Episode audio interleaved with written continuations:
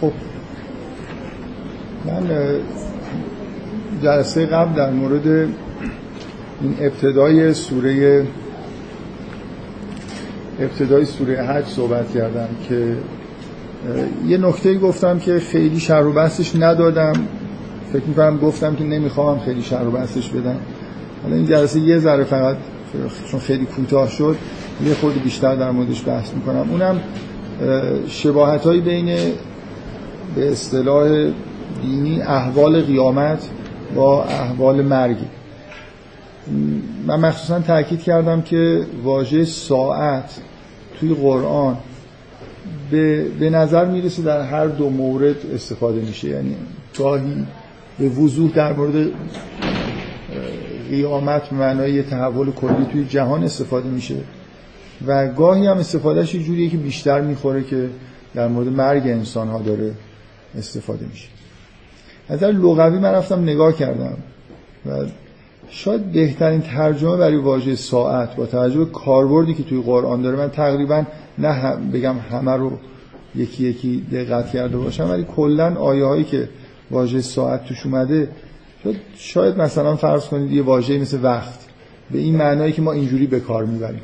میگه مثلا یه چیزی وقتش نشده مثلا وقت مثلا هنگامی که وقتش بشه مثلا دنیا اینجوری میشه. ساعت یه جاهایی توی قرآن وقتی با الف و لام استفاده نمیشه به معنای مثلا یه پریود کوتاه زمانی هم اومده. کلا یه جوری انگار یه چیزی مربوط به زمانه. حالا پریود کوتاه نمی‌دونم من به نظرم یه شاید آدم بخواد ترجمه بکنه یه واژه‌ای مثل وقت هنگام بشه یه جور جاش گذاشت. از این نظر میگم که توی ترجمه شما باید سعی کنید که یه واژه‌ای جایی یه واژه‌ای که داره ترجمه میشه بذارید که تو همه کاربردها بتونید اونو با یه تغییر شکلایی به کار ببرید. و یه خود سخته برای ساعت یه واژه فارسی که بتونیم جمله های درست و معنیدار باش بسازیم به کار ببریم. یه واژه خاصی اصطلاح قرآنیه. من فقط حالا دفعه قبل موضوع رو گفتم. خیلی مثال نزدم. یه چند تا آیه می‌خوام بگم. نه لزوما تو همه آیه ها مفهوم ساعت باشه واژه ساعت باشه. ولی یه چند تا چیز مربوط به این که قیامت و مرگ مثلا یه شباهت هایی با هم دیگه دارن. یه چند تا آیه اینجا به نظرم رسیده بد نیست. بگم. یکی تو سوره یوسف آیه 107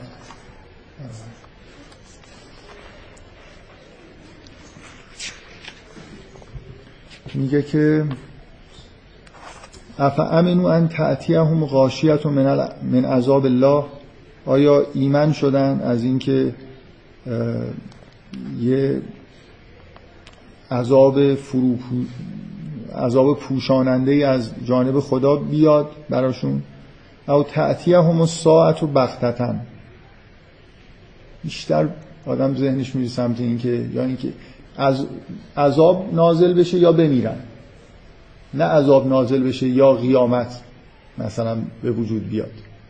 یه جوری به, به یه قوم داره میگه که آیا شما ایمان شدید که غاشیت من العذاب او تعتی هم ساعت و بختتان و هم لا این شبیه همون آیه هاییه که مثلا فرض کنید که در مورد نزول عذاب برای قوم نه لزوما قیام قیامت. یا مثلا آیه 85 سوره هجر.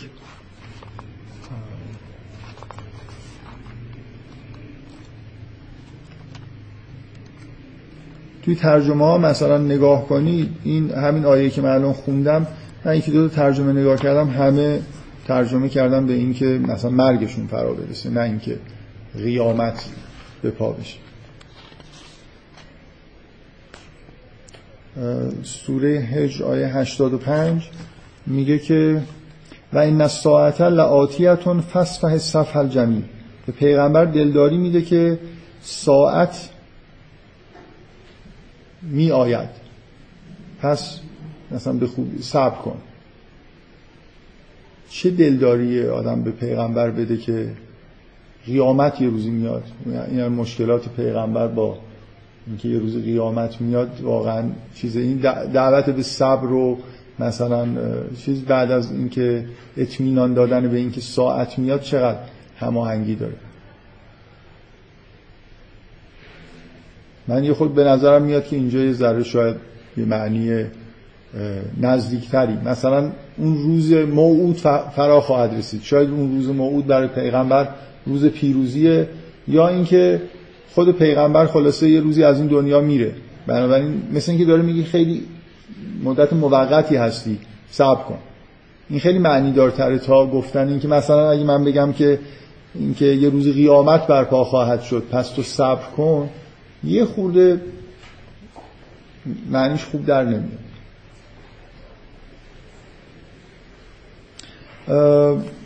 بذار یه چند تا آیه دیگه ای که لزوما در مورد ساعت نیستن. سوره انعام آیه چهل و چهل و یک. من به دلایل دیگه بعضی هاشون به نظرم جالب اومد. این دقیقا میگه قل ارایتکم ان اتاکم عذاب الله او اتتکم الساعت یا یا ارایتکم میبینیشون که اتاکم میآید بر شما عذاب الله او اتتکم یا ساعت ساعت شما میاد. غیر الله تدعون این کنتم صادقین. آیا غیر خدا رو می‌خوانید اگر صادق هستید باز این شبیه همون آیه که تو سوره یوسف بود یه جوری عذاب خدا رو کنار ساعت گذاشته. و حالا من به نظرم میاد که اینجا یه خورده ترجمه کردنش به قیامت سختتر از اینه که یه چیز نزدیکی که مربوط به خودشونه ترجمه بکنه. یا با سوره اعراف آیه 185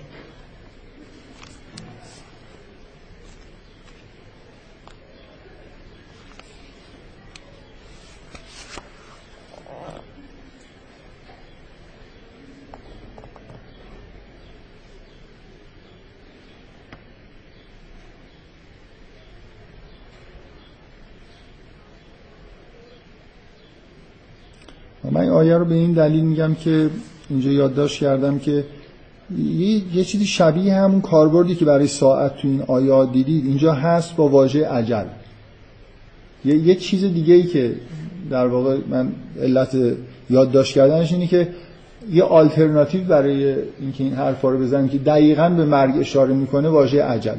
عجل مثل برای امت ها به کار میره برای چیز هم به کار میره. برای اشخاص هم. هر چیزی یه عجلی داره. یه مدت زمانی هست که به اونجا وقتی که می‌رسیم دیگه مثلا عجل تموم میشه و کار تموم. میگه آیا در ملکوت سماوات و عرض نگاه نمی کنید و ما خلق الله من شیء. و ان اسا یکون قد اقترب عجلهم. و شاید که عجلشون نزدیک شده. فبه ای حدیث بعد او یومین عجل قطعا منظور قیامت نیست. ولی ساعت می‌تونه اشاره به هر دوتاش باشه. ترجمه ها گاهی مرگ می‌گیرن گاهی قیامت می‌گیرن. در حالی که من احساس نمی کنم که اگه همیشه هم به معنای قیامت بگیریم هیچ آیه ای نیست. حالا یه مثالایی هست. مثلا شما تو همین قاموس قرآن کتابی که واژه ها رو توضیح میده نگاه کنی اونجا سراحتا میگه که گاهی به معنای مرگه.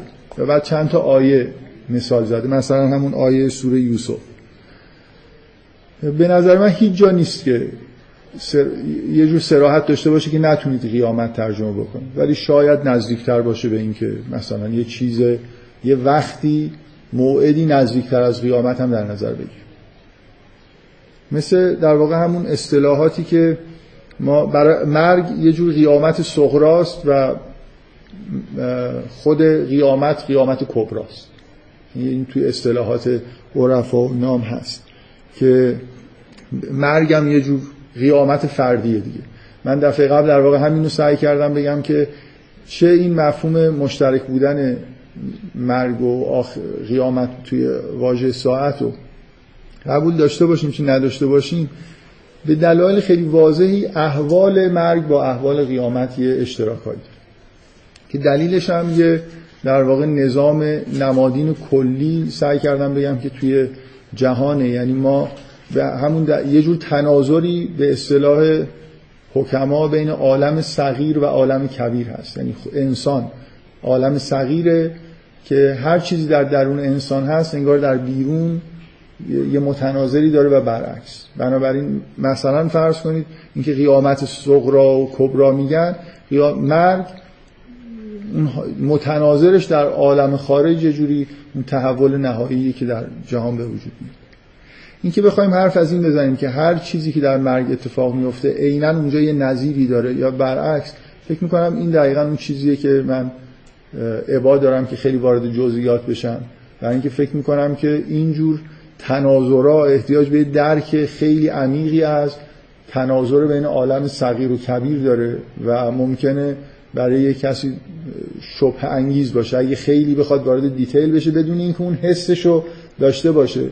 توی توی استعاره ها و تمثیل ها و تشبیه ها یه جوری آدم ها باید یه چیز عمیق انگار فهمیده باشن تا تناظر رو درک بکنن. همونطوری که شما مثلا فرض کنید هیچ جوری نمی‌تونید تفسیر رویا و تمثیلای ناخداگاه و با درست کردن یه دیکشنری آموزش بدید. بالاخره یه آدم باید حسش رو داشته باشه که این نما الان به این معنا هست یا نیست. خیلی خیلی شاید عمیق‌تر از این برای اینکه یه نفر بعضی از تناظرهای تمثیلی توی عالم رو مثلا بین انسان و جهان رو درک بکنه احتیاج به یه درک خیلی عمیقی داره که بفهمه که کجاها باید متناظر وجود داشته باشه کجاها نداشته باشه. به هر حال عالم صغیر اختصاصات خودشو داره. مثلا اگه یه نفر که مثلا در عالم صغیر که من نگاه می‌کنم ما مو داریم. موی عالم کبیر کجاست؟ مثلا چه چیزی متناظر با اعضای انسان توی عالم کبیره. یعنی یه خورده اینکه چجوری باید نگاه بکنیم به کجای عالم صغیر باید نگاه بکنیم تا در عالم کبیر مشابهش رو ببینیم. این خیلی همچین چیز روشن و استانداردی نیست که مثلا من بیام یه تبدیل هندسی مثلا معرفی بکنم که هر به طور یک به یک یه چیزی رو اینجا رو ببره مثلا اینجا بنابراین همون احتیاج به یه جور چیز داره دیگه. دقیقا عرفان داره. یه نفر باید به عمق این اینکه این تناظر از اینجا میاد که هر دوتاشون از یه جا اومدن. شما اگه اون جای اصلی رو که به اصطلاح صف اسما و صفات خداست رو بفهمید اون وقت شاید این تناظر براتون روشن بشه که چرا وجود داره و کجاها باید دنبال متناظر بگردید با چه کیفیتی و یه جور به هر حال ذوق خاص عرفانی می‌خواد تا یه نفر وارد این بحثا بشه. من یه خورده مشکلم اینه که اگه خیلی بیایم وارد دیتیل بشیم بعدا ممکن هم سوالای یه مقدار غیر متعارف پیش بیاد. ولی با این حال حالا من دفعه قبل این مثالایی زدم چند تا شاید مثالم هم این جلسه بگم که چجوری می‌تونیم اینو درک بکنیم که احوال قیامت با احوال مرگ انسان یعنی قیامت صغرا و کبرا با هم دیگه یه جور شباهت هایی دارن. نه اینکه همه چیزشون دقیقا متناظر. من یه نکته رو قبلا گفتم اینکه ما وقتی که به جهان نگاه می‌کنیم یه چیزای معنیداری می‌بینیم. مثل اینکه جهان درون ما با جهان بیرون ما یه جور شباهتایی داره. مثلا فرض کنید اگه ما در این دنیایی که داریم زندگی می‌کنیم در این عالم انسانی زن و مرد داریم در اون عالم کبیر هم مثلا ماه و خورشید که یه جور به نظر میاد مثلا متناظر با نر و ماده بودنه. یه جوری از نظر تمثیلی ماه مثلا تمثیلی از زنانگی خورشید مثلا فرض کنید تمثیلی مردانگی. و خیلی چیزهای دیگه. یعنی شما تمام این عالم انسانی رو که نگاه می‌کنید انگار در عالم کبیر هم پدیدهای مشابه وجود داره. وقتی به درون خودمون نگاه می‌کنیم یه چیزهای مشابه می‌بینیم. من یه بار یه توضیح کلی دادم. می‌خوام الان هم اینو تکرار بکنم که شاید اینجوری در, در واقع به یه معنایی همه موجودات انگار وقتی به جهان نگاه می‌کنن یه چیزی می‌بینن. نه اینکه همین خورشید و ماه رو می‌بینن. یعنی من من به عنوان یه انسان مثلا وقتی که به جهان نگاه می‌کنم جهانی رو می‌بینم که انگار برای من ساخته شد نیازهایی که در درون من هست در بیرون پاسخگویی براش. اگه من مثلا دهانی دارم بیرون یه غذایی هست. یه جور حالت ارتباط بین من و جهان خارج یه ارتباط خیلی خیلی کاملیه. طوری که من به عنوان موجود می‌تونم فرض بکنم انگار دنیا رو برای من ساختم و ممکنه دچار این شبهه بشم که من در مرکز عالم واقع هستم. کما اینکه قرنها به یه معنای حالا خیلی جغرافیایی و مکانی به همین شبهه مردم دچار بودن. یعنی به دنیا نگاه می‌کردن و احساس می‌کردن که اینجا به معنای ستاره شناسانه زمین مرکز عالم. من فکر می‌کنم که مثلا سنگ ها هم به دنیا که نگاه می‌کنن احساس می‌کنن دنیا برای اینا ساخته شده. و یه جورایی شاید بتون دچار این شبهه بشن که در مرکز عالم هم هستن.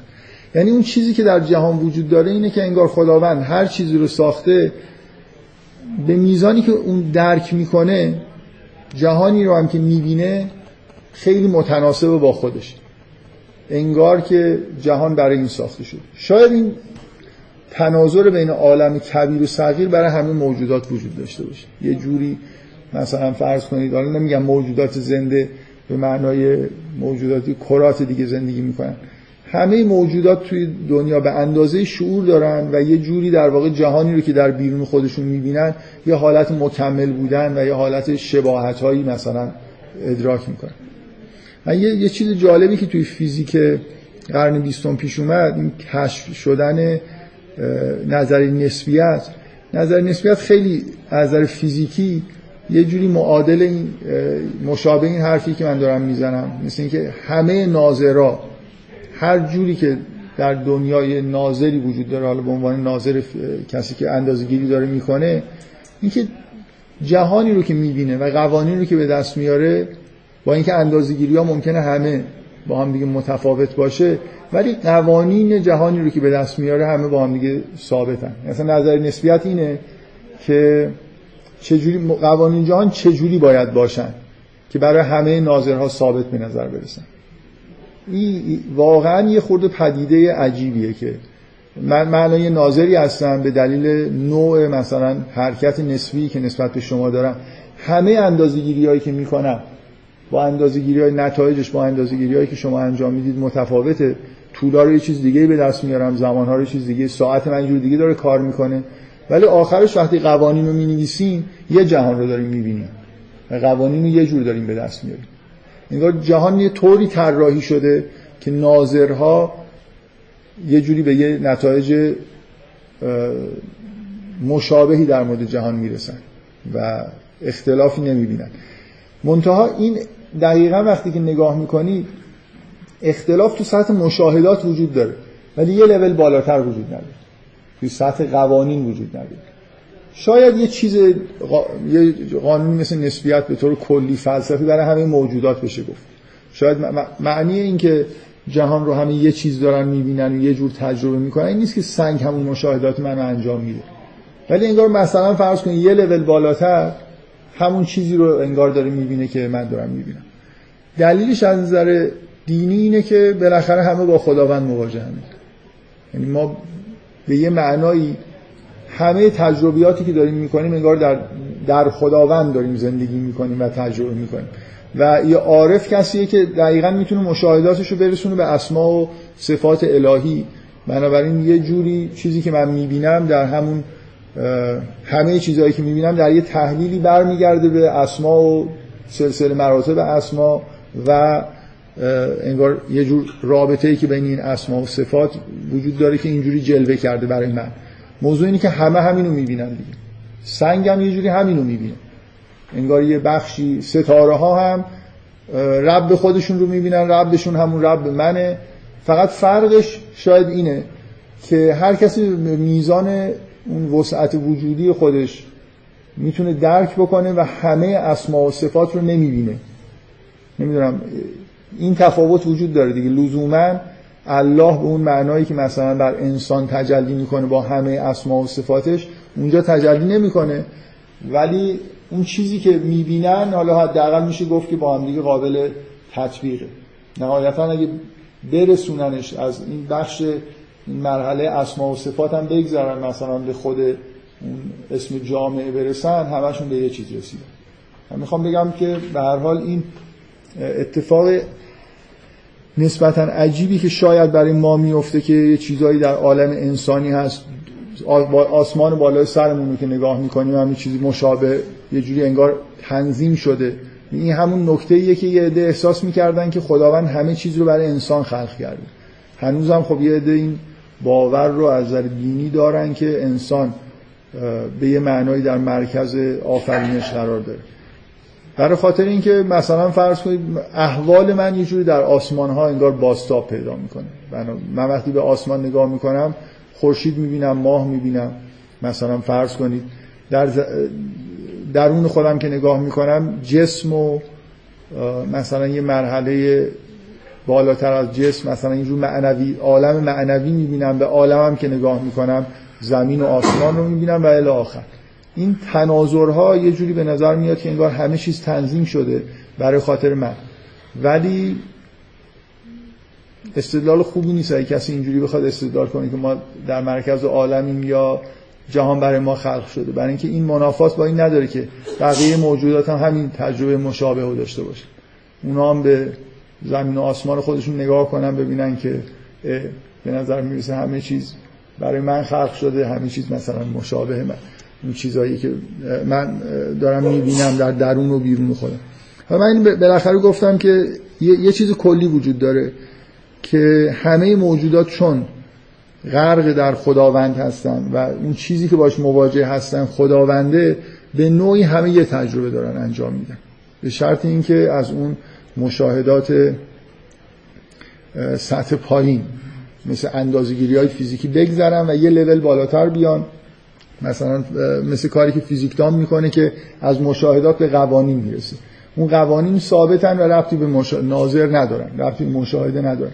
ولی خود مشاهدات خب وابسته به ناظرن حالا شاید همه موجودات رو بشه گفت که در یه همچون قانون نسبیتی در واقع صدق می‌کنن.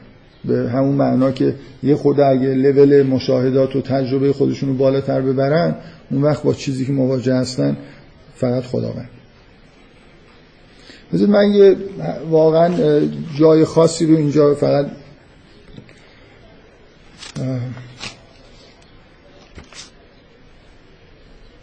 نوشتم مثلا یه مورد یه جایی که در مورد قیامت هست و همینطوری بخونیم. من یه چیزایی که به ذهنم می‌رسه رو بگم. مثلا سوره قیامت تکویر خیلی فرق نمی‌کنه. یه جاهایی توی قرآن هست مخصوصا تو جزء یکی دو جزء آخر قرآن که در مورد قیامت یه احوال قیامتی چیزایی میگه.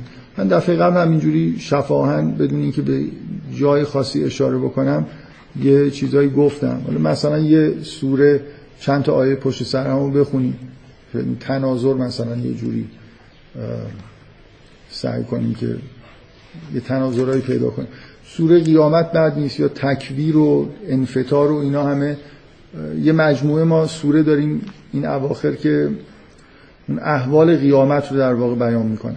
توی مثلا سوره قیامت میگه که فیضا برق البصر و خسف القمر. مثلا خود شروع این میگه که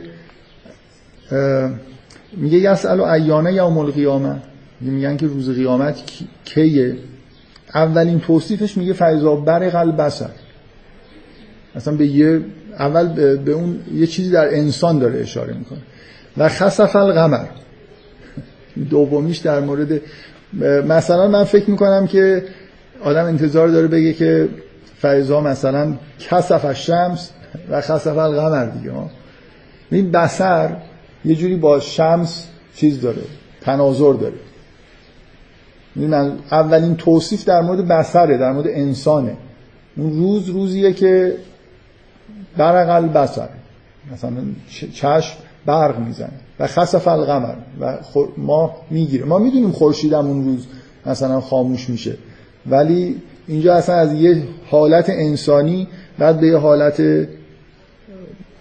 طبیعی در واقع اشاره می‌کنه. و جمع از شمس و القمر اگه یه نفر مثلا فرض کنید من واقعا نمی‌خوام هیچ چیزی بکنم. خیلی به اصطلاح. اینجا خیلی این آیات طولانی نیست. حالا بریم سوره دیگر هم نگاه کنیم.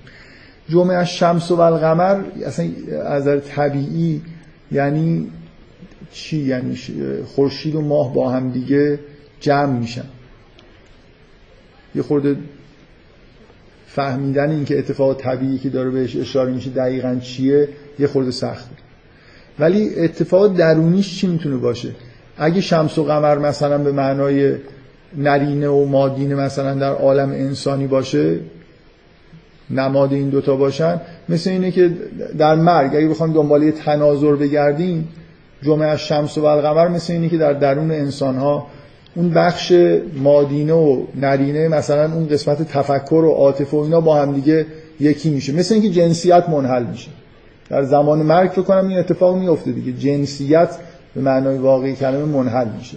یعنی انسانی که میمیره دیگه مرد و زن و اینا براش معنی نداره. جسم که متلاشی میشه چیزی که از انسان باقی میمونه که روح ما که زن و مرد نیست. زنانگی و مردانگی بسته به اینه که من خیلی به چیز به اصطلاح به زبان ساده اینه که روح روی چه مرکبی سوار این مرکب که از بین بره روح زن و مرد نداره.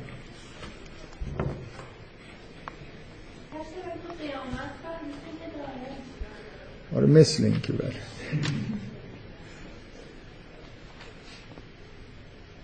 مثلا سوره ازا شمس و کبرت و ازا نجوم کدرت و ازا الجبال و سیرت. مثلا یه،, یه آیاتی تو قرآن هست. میگه که جبل رو معمولا تو این تناظرهای عالم انسانی و عالم بیرون جبل رو به معنای انیت می‌گیرن.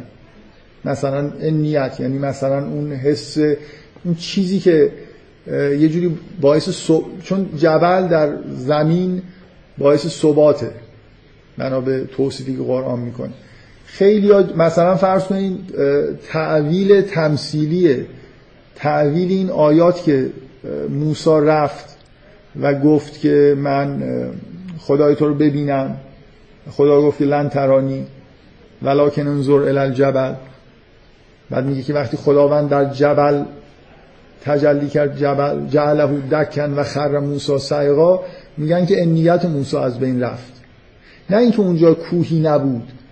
میگن معنای درونیش اینه که در اثر این واقعه اصلا اون نیت به معنای اینکه یه منی اصلا وجود داشته باشه در اثر تجلی الهی از بین رفت. یه تفسیر عرفانی تو بعضی از تفاسیر عرفانی هم چیزایی می‌تونید ببینید.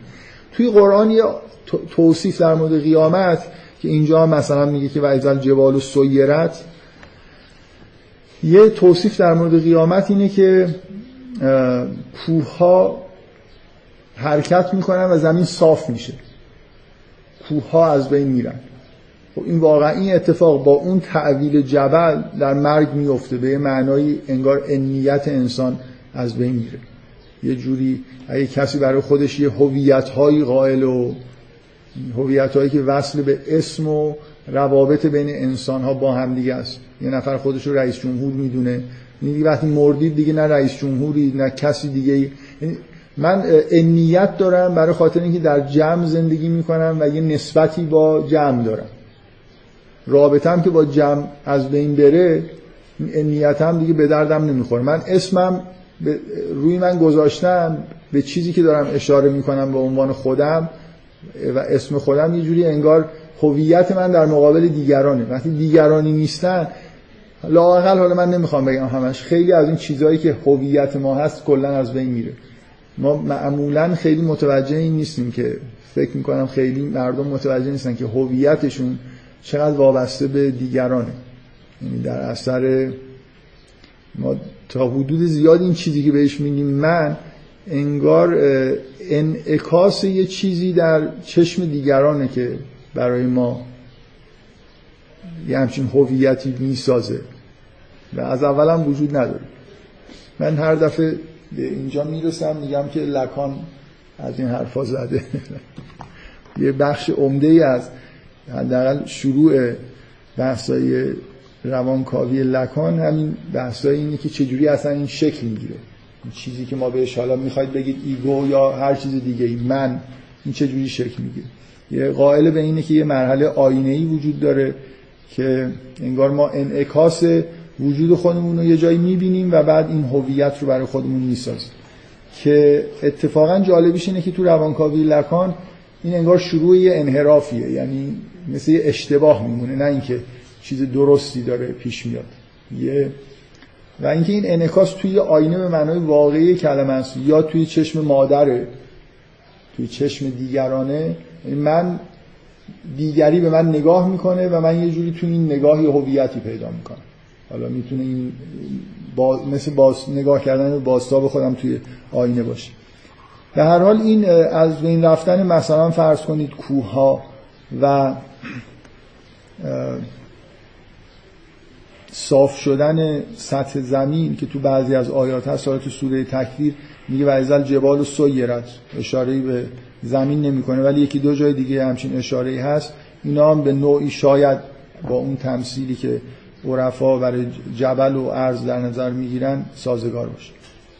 یعنی با احوال مرگ نسبتی داشته باشه. اگه دریاها تمثیل اون منبع عظیم حالا به قول روانکاوا ناخداگاه جمعی ماست ازل بهار و سجرت با و از شمس و کورت با هم خیلی تناسب داره. یعنی اون بخش خداگاهی اون بخش خداگاهی که نتیجه تفکر خاموش میشه و دریاها انگار همه جا رو می‌گیرن. اگه دریا نشانه اون منبع معرفت ازلی باشه فکر کنم بعد از مرگ وقتی خداگاهی خاموش میشه یه همچین اتفاقی شاید تمثیل خوبی باشه برای اتفاقی که برای انسان میفته من خیلی راستش میل ندارم که جز به جز این چیزها رو برم جلو.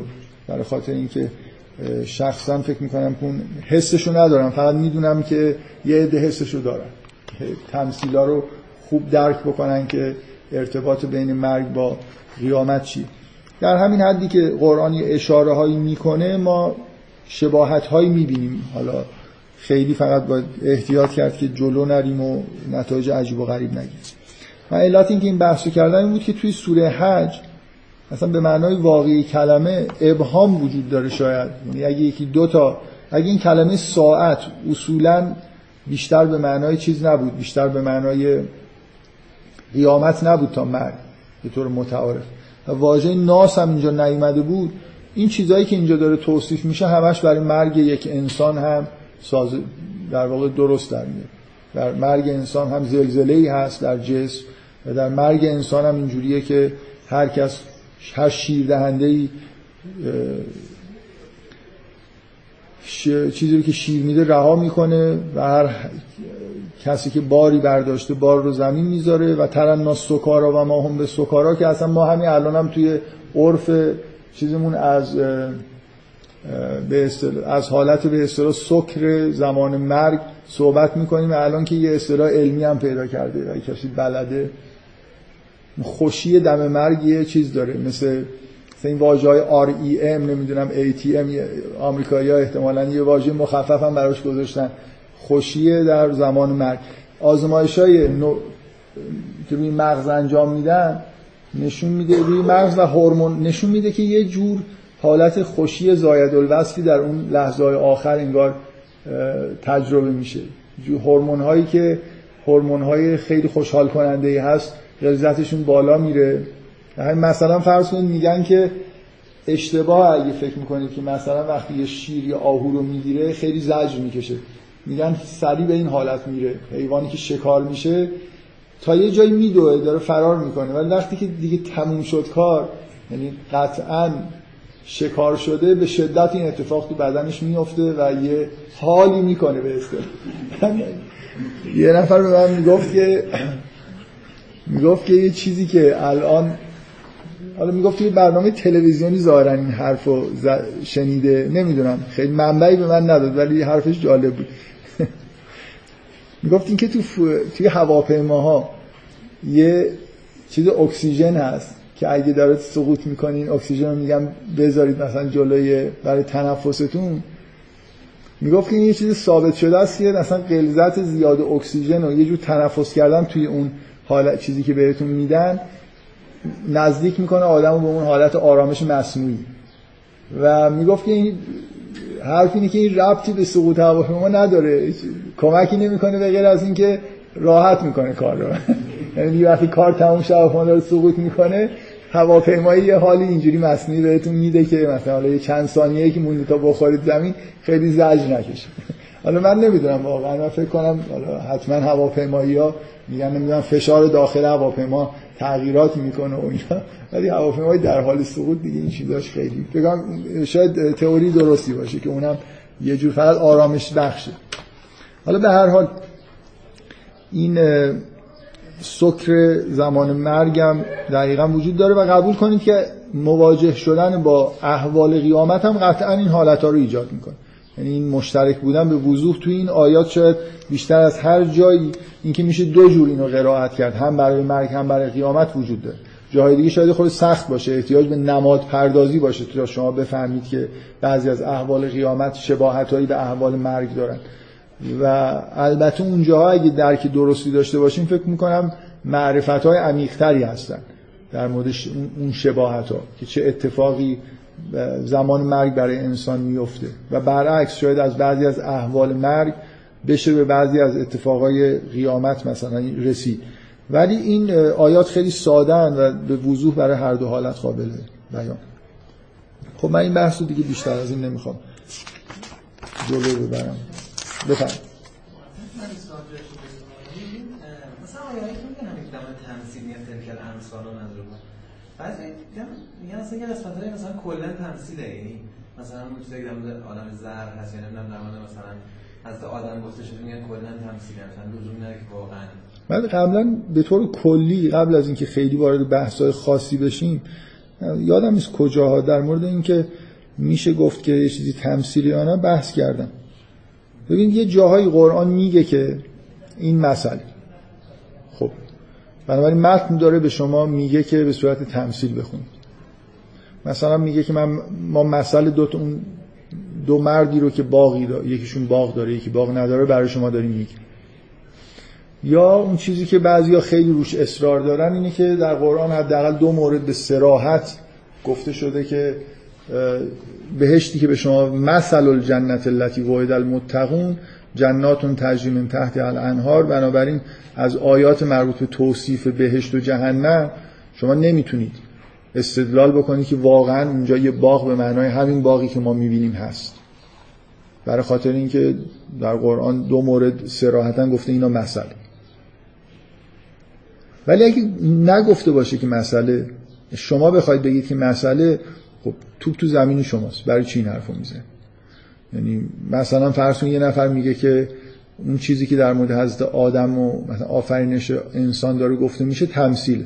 خب باید دلایل خودشو بیاره دیگه ممکنه یه نفر بگه که همه این چیزهایی که در مورد قیامت گفته میشه هم تمثیله مثلا همین ادعا بکنه که اصلا قیامت به عنوان پدیده همون مرگه که مرگ انسان ها قیامتشون. و بعد از اینکه همه آدما مردن اتفاق خاصی نمیفته مثلا اینجوریه که وارد صحرای محشر میشه. حالا اومدیم و یه نفر همچین ادعایی کرد. باید از اون متن دلیل بیاره دیگه. یعنی من تصورم اینه که اصل بر اینه که شما وقتی دارید متن رو می‌خونید یه چیزی وجود داره توی فقه. کلا فقها خیلی این حرف رو می‌زنن. حجیت زواهر. میگن ظاهری که شما یه متن دارید می‌خونید ظاهرش یه چیزی داره به شما میگه. خب این حجته. اگه می‌خوای بگی که این نیست تو باید دلیلی داشته باشی. وگرنه من به همین چیزی که درک می‌کنم من دارم این آیا رو می‌خونم. از متن اینجوری می‌فهمم که یه قیامت به معنای پدیده کلی در عالم هست. حرف از شمس و قمر داره می‌زنه. شما می‌خواید بگید که این شمس و قمر اون شمس و قمری که تو میگی نیست. دلیلتون رو باید بیارید. من به شدت چیزم دیگه. همه الان می‌بینید کوتاه می‌کنم. برای اینکه از اینجور آدما خیلی گلمندم که همینجوری برای خودشون هر چی دلشون می‌خواد یه چیزی رو خوششون نمیاد میگن که این تمثیلیه نمی‌دونم چیزی خوششون میاد میگن تمثیلی نیست. باید قاعده داشته باشید برای اینکه یه چیزی رو تمثیلی اعلام بکنید. و فکر می‌کنم قواعدم صرفا برای متون مقدس نیست. یعنی شما باید بگید که مثلا متون با چه شرایطی تمثیلی قرائت بشن با چه شرایطی غیر تمثیلی. حالا می‌تونید برای قرآن نشانه های خاص هم اگه به نظرتون می‌رسه بگید. ولی دل بخواه نباید باشه. ببینید شما وقتی که یه چیزی رو تمثیلی گرفتی یه داستان آدم رو تمثیلی بگیرید. خب بعد راه باز میشه. اگه قاعده به قاعده گذاشتید اگه قاعده نذاشتید که اصلا هر کسی هر چی دلش می‌خواد در مورد بقیه چیزا میگه. اگه قاعده هم بذارید اون قاعده شما رو ممکنه مجبور بکنه که داستان حضرت موسی رو هم تمثیلی بخونید. ممکنه بعدا بعضی از داستانایی که نمی‌خواید رو هم مجبور بشید تمثیلی بخونید. لااقل وقتی قاعده می‌ذارید قاعده به شما اجبار می‌کنه که همه جا اون قاعده رو رعایت بکنید. من فکر می‌کنم که توی مشکلی که توی تفسیر قرآن بوده و هنوزم هست اینه که چندان قاعده رو فیکس نمی‌کنن وقتی که دارن مثلا فرض کنید واژه ها رو چجوری باید معنا بکنیم؟ کجا رو تمثیل بگیریم کجا رو نگیریم؟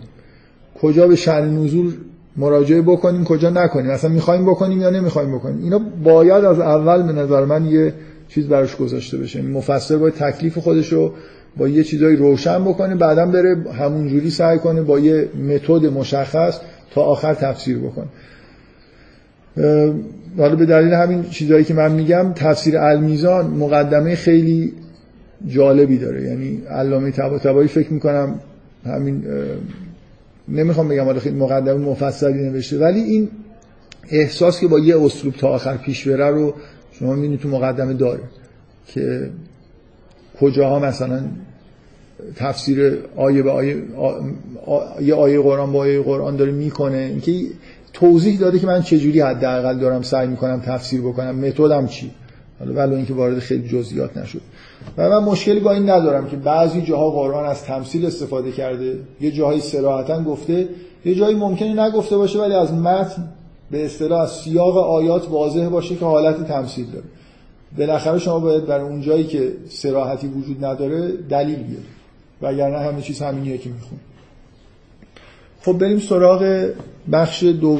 بعد از این توصیف اولیه قیامت که توی سوره حج هست یه آیه میاد که بعدا دوباره به معنای تکرار میشه که انسان هایی هستن که بدون علم در مورد خداوند بحث می‌کنن و بعد از اینکه این آیه میاد که اینا انسان هایی هستن گمراه می‌کنن بقیه رو این شیطان اینا رو گمراه می‌کنه از آیه پنج به بعد یه, آیه طولانی آیه پنج و بعد است...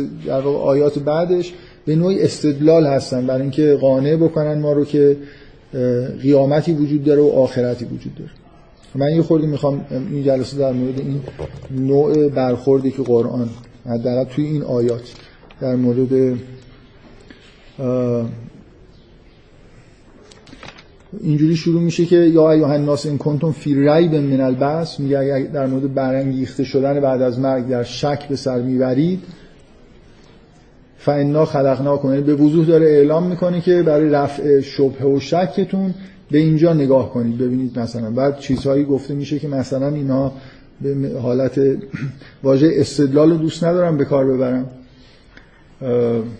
شک زدایی بگیم ها؟ میگه که اگه در ریب هستید فانا خلقناکم من تراب ثم من نطفه اینجا یه نشانه هایی گفته میشه که ممکنه فرم استدلال به معنای استدلال قیاسی مرسوم نداشته باشه ولی یه جور اینا قراره که شما رو به این نتیجه برسونه که واقعا بحثی وجود داره. اون چیزی که بهش اشاره میشه در درجه اول اینه. اشاره میشه به اینکه انسان همه ما می‌دونیم که به نوعی از میگه خلق ناکم ترابن نه اینکه از تک تک ما مثلا از گل آفریده شدیم. به هر حال شما اولین لحظه ای که انگار وجود انسان شکل می‌گیره نطفه یه چیز مثلا فرض کنید انگار یه تیکه جسم جامدی یه چیزیه دیگه بالاخره یه چیزی بیجانیه از اونجا شما وجودتون شروع میشه من ترابن ثم من نطفتن. می‌تونید اینجوری بگید که قبل از اینکه اصلا لقاهی صورت بگیره این انسان ها دارن مثلا فرض کنید غذاهایی رو می‌خورن خلاصه از اینا نطفه شکل می‌گیره دیگه. بالاخره انسان از خاک آفریده شدنش به این معناست که از ما همه غذاهایی که می‌خوریم خلاصه درختها دارن این خاکو تبدیل به یه چیزی می‌کنن. حالا ممکنه حیوانات اونا رو بخورن نهایتا تبدیل میشه به یه چیزی که ما می‌خوریم. و اینا تبدیل میشه به اجزای بدن ما و همه چیزی که توی بدن ما تولید میشه. بنابراین این منشأ خاکی داشتن یه چیز خیلی واضحیه. اگه منظور این نباشه که انسان ها رو تک تک از گل خلق کردن مثلا به صورت یه مجسمه ساختن. اونطوری که حضرت عیسی پرنده ها رو از گل خلق می‌کرد و درشون میدمید. به وضوح منظور اینجا این نیست که برای اینکه بعد میگه که و من نطفته. یعنی همون سیر طبیعی تولید نطفه و جنین رو داره بهش اشاره می‌کنه که بالاخره انسان از خاک آفریده میشه. در زمین و از همین اجزای زمین اون ملات اولیش در واقع به وجود میاد. اینا که دیگه در شکی نیست این چیزایی که دارید میشنوید که بدیهیه دیگه. اینا خلقناکم من تراب بعد تبدیل به نطفه شده. اگه برای آدم چند هزار سال قبل بدیهی نبود ما دیگه اینا اصلا دیدیم. الان فیلمش هم هست. می‌تونید یه فیلم مثلا جنین شناسی چیز بگیرید یا عکساشو نگاه کنید. یکی یکی مراحلشو و اینکه جنین اونجا چه چجوری داره رشد می‌کنه و چی کار می‌کنه رو همه رو دیگه به رأی این در واقع دیدیم. حالا قدیما مطمئن بودم ولی شاید به این جزئیاتی که توی قرآن اومده بود نمی‌دونستن اینا دقیقا یعنی چی.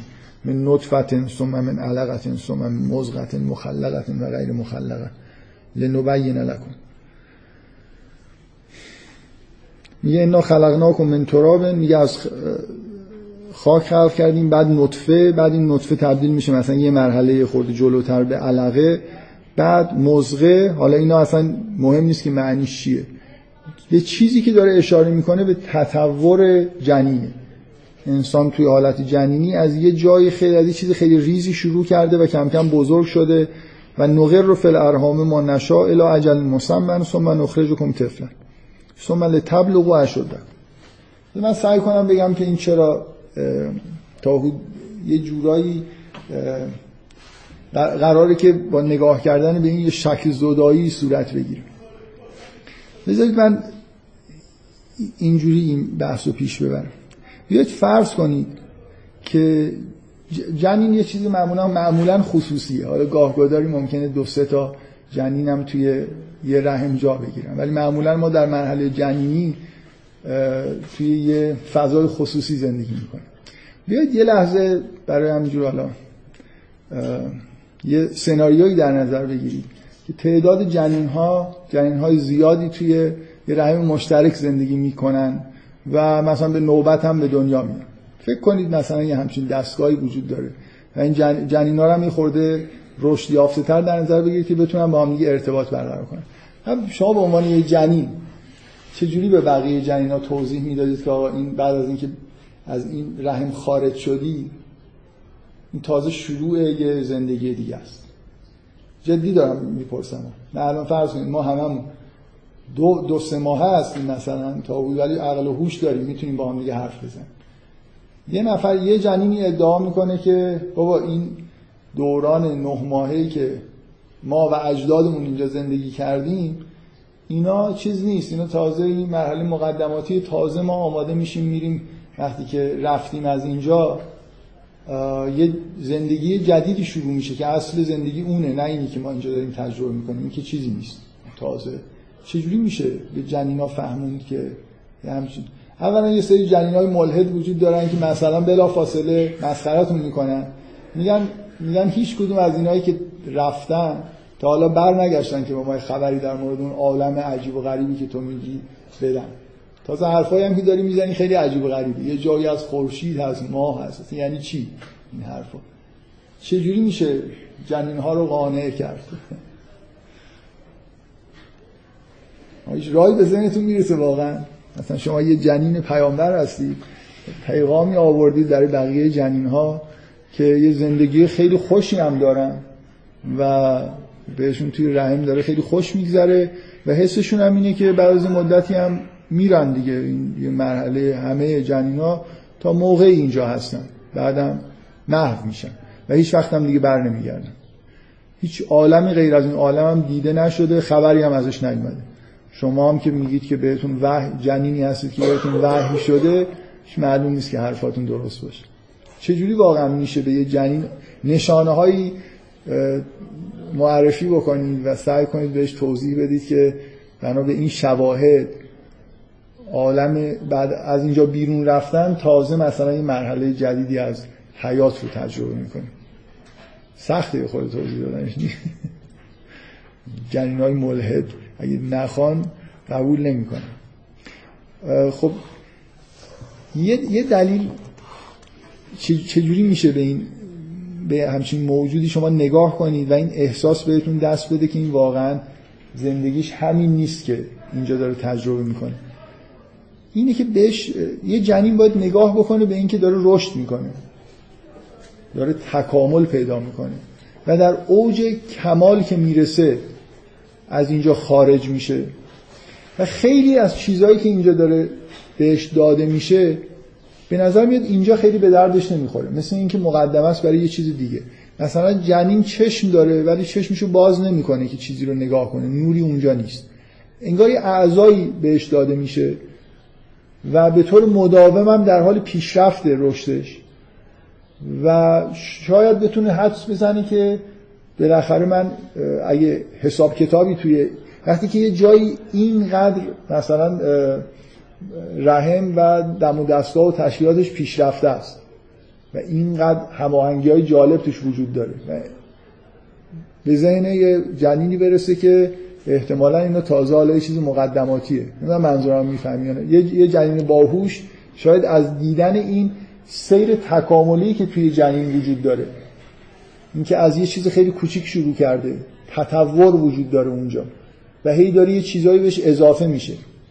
و بعد انگار در به یه اوجی که می‌رسه تازه از این رحم خارج میشه به نظر برسه که انگار اینا واقعا مقدمه یه چیزیه. برای جنینا قانع کننده هست این استدلال. اگه من به جنین بگم که اگه وا... می‌بینی که اینقدر حساب کتاب تو کاره. اینقدر خوب تغذیت دارن می‌کنن اینقدر این محیط برای زندگیت مناسبه.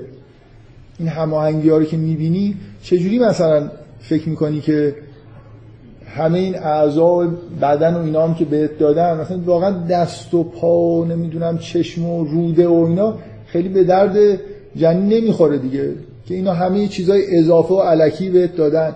یا نه اینا یه چیزاییه که بعدا به دردت می‌خوره. یه جوری اگه اگه جنین خیلی جنین خوب و باهوشی باشه یا حرف پیامبران خودش رو گوش بکنه شاید بتونه واقعا به این یقین برسه که انگار این یه چیز ناتمامی اینجا وجود داره در عالم رحم. انگار این پیشرفت وقتی پیشرفت خودش رو می‌بینه به طور طبیعی با توجه به هماهنگی همه چیزی جو پرفکت بودن این محیطی که داره توش زندگی می‌کنه شاید بتونه به این نتیجه برسه که مثلا اینا مقدمات یه چیزی اینجوری طبیعی به نظرش برسه. و حالا ما توی عالمی هستیم که مجددا داریم یه تجربه شبیه دوران اگه تو دوران جنینی حرف پیامبران رو باور نکردیم. پیامبرانی که برای جنین ها اومده بودن در این سناریویی که من گفتم. اگه در حالت جنینی ما نفهمیدیم که به دنیا میاییم واردی عالم دیگه میشیم یه بار این اشتباه کرده باشید. دوباره حالا اومدید توی عالم دیگه ای باز همون اتفاقا داره میفته طفل وارد شدید بعد بزرگ شدید دوران نوجوانی اومد. چیزایی بهتون اضافه شد دوران جوانی اومد همینجور که حداقل تا میان سالی به وضوح داره یه چیزایی در شما شکل می‌گیره که پیش میرید دیگه. یه جوری به یه توانایی هایی می‌رسید که قبلا نداشتید. این در حال رو ادامه همون رشد. من یه بار اون مرحله رشد رو دیدم. باورم نشد که این چیزایی که دارم می‌بینم یه جوری به یه جهان دیگه منتقل میشن اگه یه بار این اشتباهو کردید نفهمیدید دوران جنینی که اینجوریه دو, دو, دو مرتبه این اشتباه نکنید. اینجا واقعا یه پیامبرانی اومدن. اینجا نیومده بودن. اینجا احتیاج به ایمان نداشتید. اینجا احتیاج به ایمان به یه چیزی دارید. ولی خیلی شبیه همون تجربه رو دارید تکرار می‌کنید. تجربه رشد و تطور رو دارید تکرار می‌کنید. و خیلی چیزا تو وجودتون هست که به نظر می‌رسه که الان شاید خیلی به دردتون نمی‌خوره. خیلی احساس مثلا فرض کنید این همه این حالت عذاب وجدان این چیزهایی که توی کانتکست مثلا روانکاوی بهش میگن حالتهای جبرانی ناخودآگاه. شما یه کارهای اشتباهی که می‌کنید یه عالم چوب می‌خورید از داخل. بهتون یه پیامایی می‌رسه کابوس می‌بینید دچار احساسات بد میشید. اگه اگه این جهان به این منظمی و کاملی این قرار نیست شما یه راهی رو طی بکنید. مثلا از نظر روانی یه چیزایی برسید. این این چیزای بیخود در چیه اگه قرار همینجا من فقط بخورم و بخوابم و بمیرم و تجزیه بشم. اتفاق دیگه نیفته. این همه مکانیسم های جبرانی مثلا روان ما برای چی داره اذیتمون می‌کنه؟ که نمی‌ذاره به اندازه به خوبی از زندگی لذت ببریم. یعنی خیلی که مثلا شما غرق در لذت های مادی میشید هی انگار یه چیزی از درونتون داره مخالفت می‌کنه.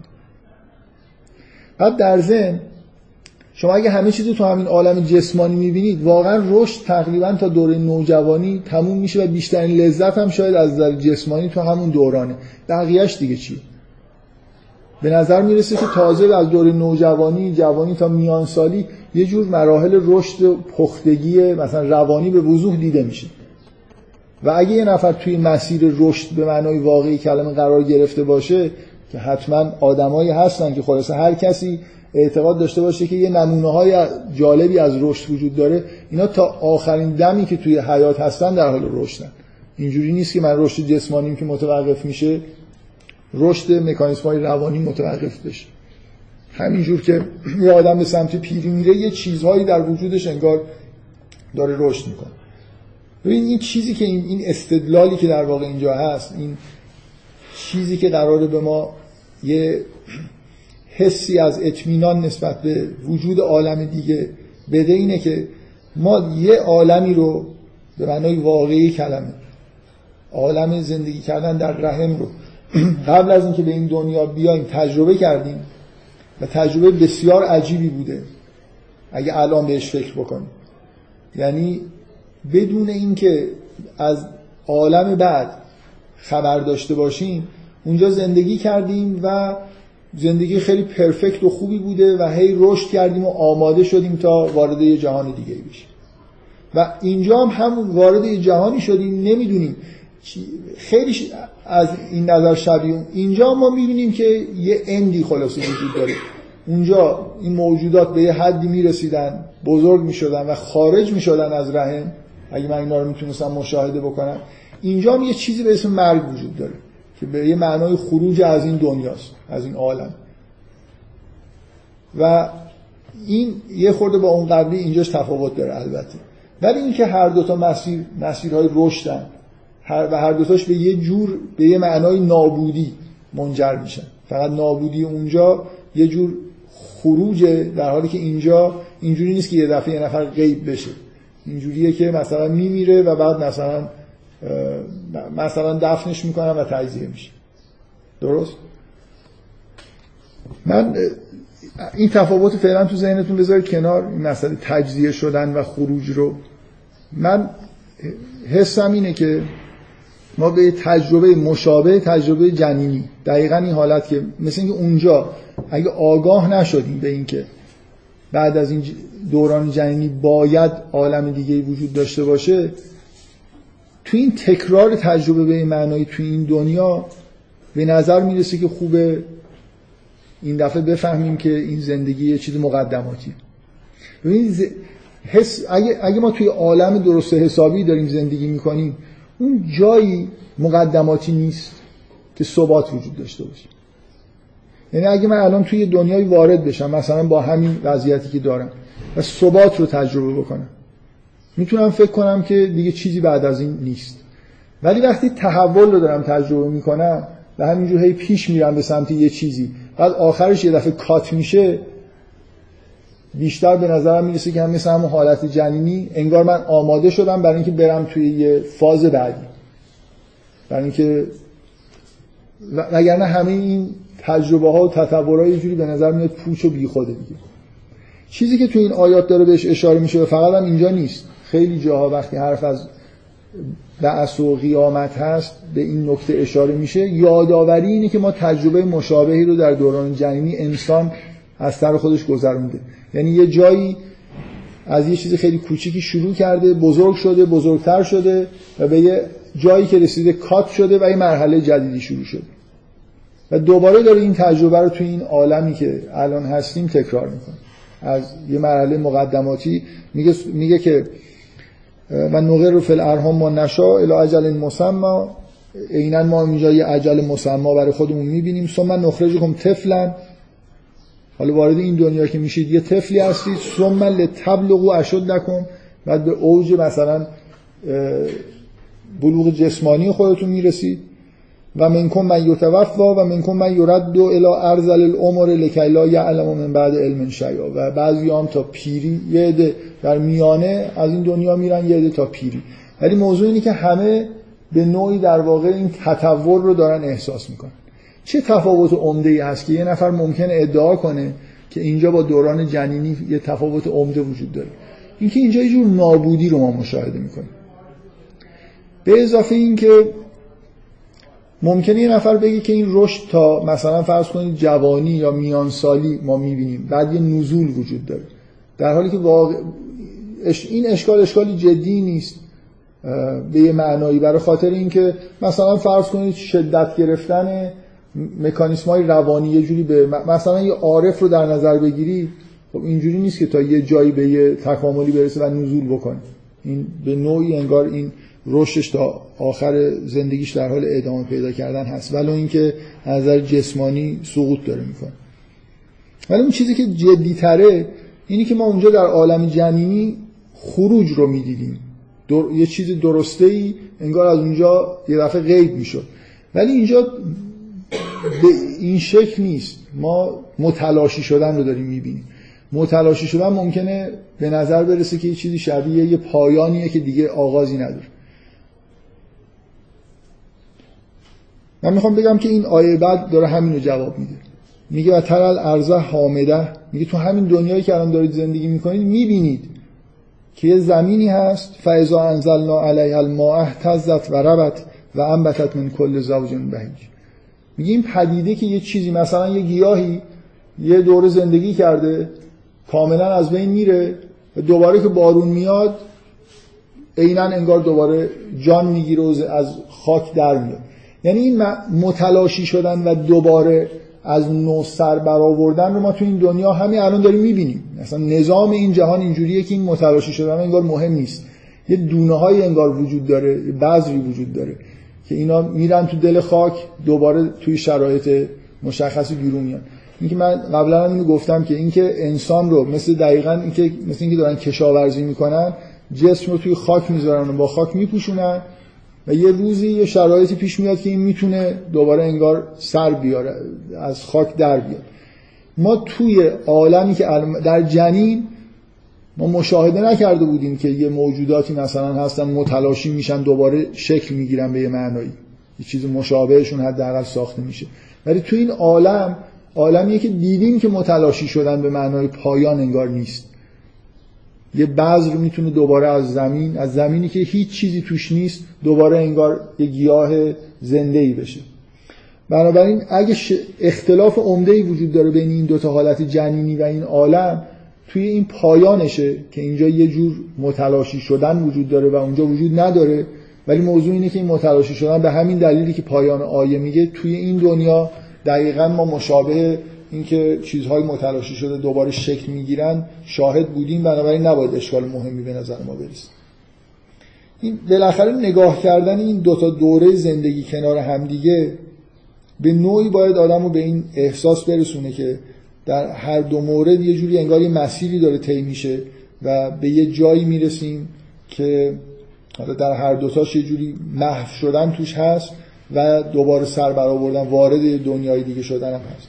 ما یه عالمی در واقع خارج از محدوده چیزهایی که در جسم خودمون تجربه می‌کنیم کارهای انجام میدیم احساسات درونی داریم و یه جور شهودی نسبت به خودمون داریم که به نظر نمی‌رسه که دقیقا به جسممون به معنای واقعی کلمه وابسته باشه. تصور این که اینا همراه با مطلع شدن جسم همه از بین میرن خیلی چیز در واقع درستی نیست. برای نکته اینه. این یادآوری تجربه جنینی تجربه‌ای که یک بار همه ما در واقع در یه دنیایی زندگی کردیم که آخرش نمی‌دونستیم چی میشه. و در واقع یه بار این تجربه رو داریم که یه جایی شروع به رشد کردیم به یه مرحله رسیدیم از اونجا بیرون اومدیم و وارد جهان دیگه شدیم. حداقل وقتی که شما بذارید کلا با آمار احتمالات حداقل اگه حساب بکنید. اگه من یه بار یه تجربه کرده باشم. دفعه دوم یه چیز مشابهش رو دارم انجام میدم. یه جوری باید ذهنم متمایل به این باشه که این تجربه هم به نتیجه مشابه اون می‌رسه. یعنی من یه بار در عالم جنینی یه تجربه مشابه این چیزی که تو این دنیا هست. یعنی یه زندگی با همراه با دگرگونی رو تجربه کردم. پایانش یه جور مرگ بود یه جور نابود شدن و نیست شدن از اون عالم بود. و پرتاب شدم در اون عالم بزرگتری و حالا دوباره هم یه چیزی شبیهش رو دارم تجربه می‌کنم که می‌تونه برای من در واقع این حس رو به وجود بیاره که اینم در واقع بعد از اینکه از این عالم پرتاب شدم بیرون حالا به صورت این دفعه به شکل با یه صورت دیگه ای مثلا مردن و تجزیه شدن راه برای اینکه وارد عالم دیگه بشم بازه. برای خاطر اینکه همون دگرگونی ها همون مراحل رشد رو همون مراحل دگرگونی رو حالا من واژه رشدم لزوما به کار نمی‌برم. اینا رو در این عالم هم دارم تجربه می‌کنم. و اون چیزی که به ما باید این فقط یه جور مشابهته که بیشتر به ما اینجوری القا می‌کنه که احتمال خوبی وجود داره که یه اتفاق این شکلی بیفته. نه اینکه مطمئن بشم که این اتفاق میفته می‌دونید منظورم چیه؟ خب بالاخره ممکنه من بگم آره اینجا خیلی شبیه عالم جنینه از خیلی جهات. خب شاید اون اون پایانش اونجوری بود دلیل نداره که من بگم که عینا اینم پایانش حتما همونجوریه وارد عالم دیگه میشم. فقط ذهنم تمایل پیدا می‌کنه که به احتمال خوبی اینجا می‌تونه اینجوری باشه. این چیزی آیه که بعدا میاد میگه ذالکه به ان الله هو الحق. اینکه خداوند ببینید شما وقتی جنین مثلا یه چیزایی داره یه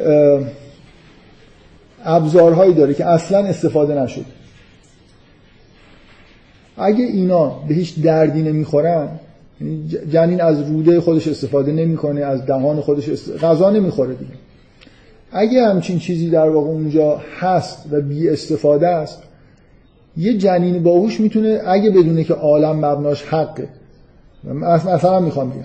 اگه به خداوند اعتقاد داشته باشه یه جنین و اینکه خداوند همه چیز رو مثلا با یه اهدافی داره پیش می‌بره دچار تناقض میشه از اینکه یه سری دست و پا و دهن و روده داره و اینا بهش دردش نمی‌خوره. و اینا رو می‌تونه به راحتی نشانه این بگیره که در عالم دیگه ای به نوعی و اینا, اینا باید یه جایی به درد بخورن. برای اینکه ان الله هو الحق. ناحقی وجود نداره چیز بیخودی وجود نداره. استدلال یه جنین باهوش برای اینکه حتما عالم دیگه هست می‌تونه اینجوری باشه. اگه عالم دیگه ای نباشه یا عالم چیزای اضافه من دارم. که هیچ به دردم نخورده. بنابراین یه جوری اعتقاد پیدا می‌کنم به اینکه حتما اینا یه جای دیگه به دردم می‌خوره.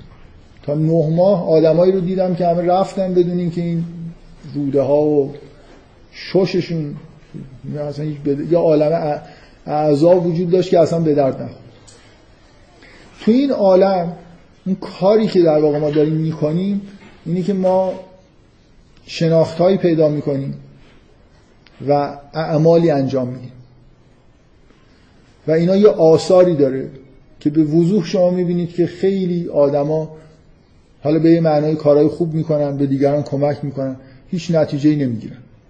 در اثری بهشون مثلا فرض کنید مترتب نیست. خیلی خیلی چیزا انجام میدن خیلی کارهای معنویاتی که تو این عالم آثاری در واقع ممکنه خیلی دچار عذاب و رنجم بشن.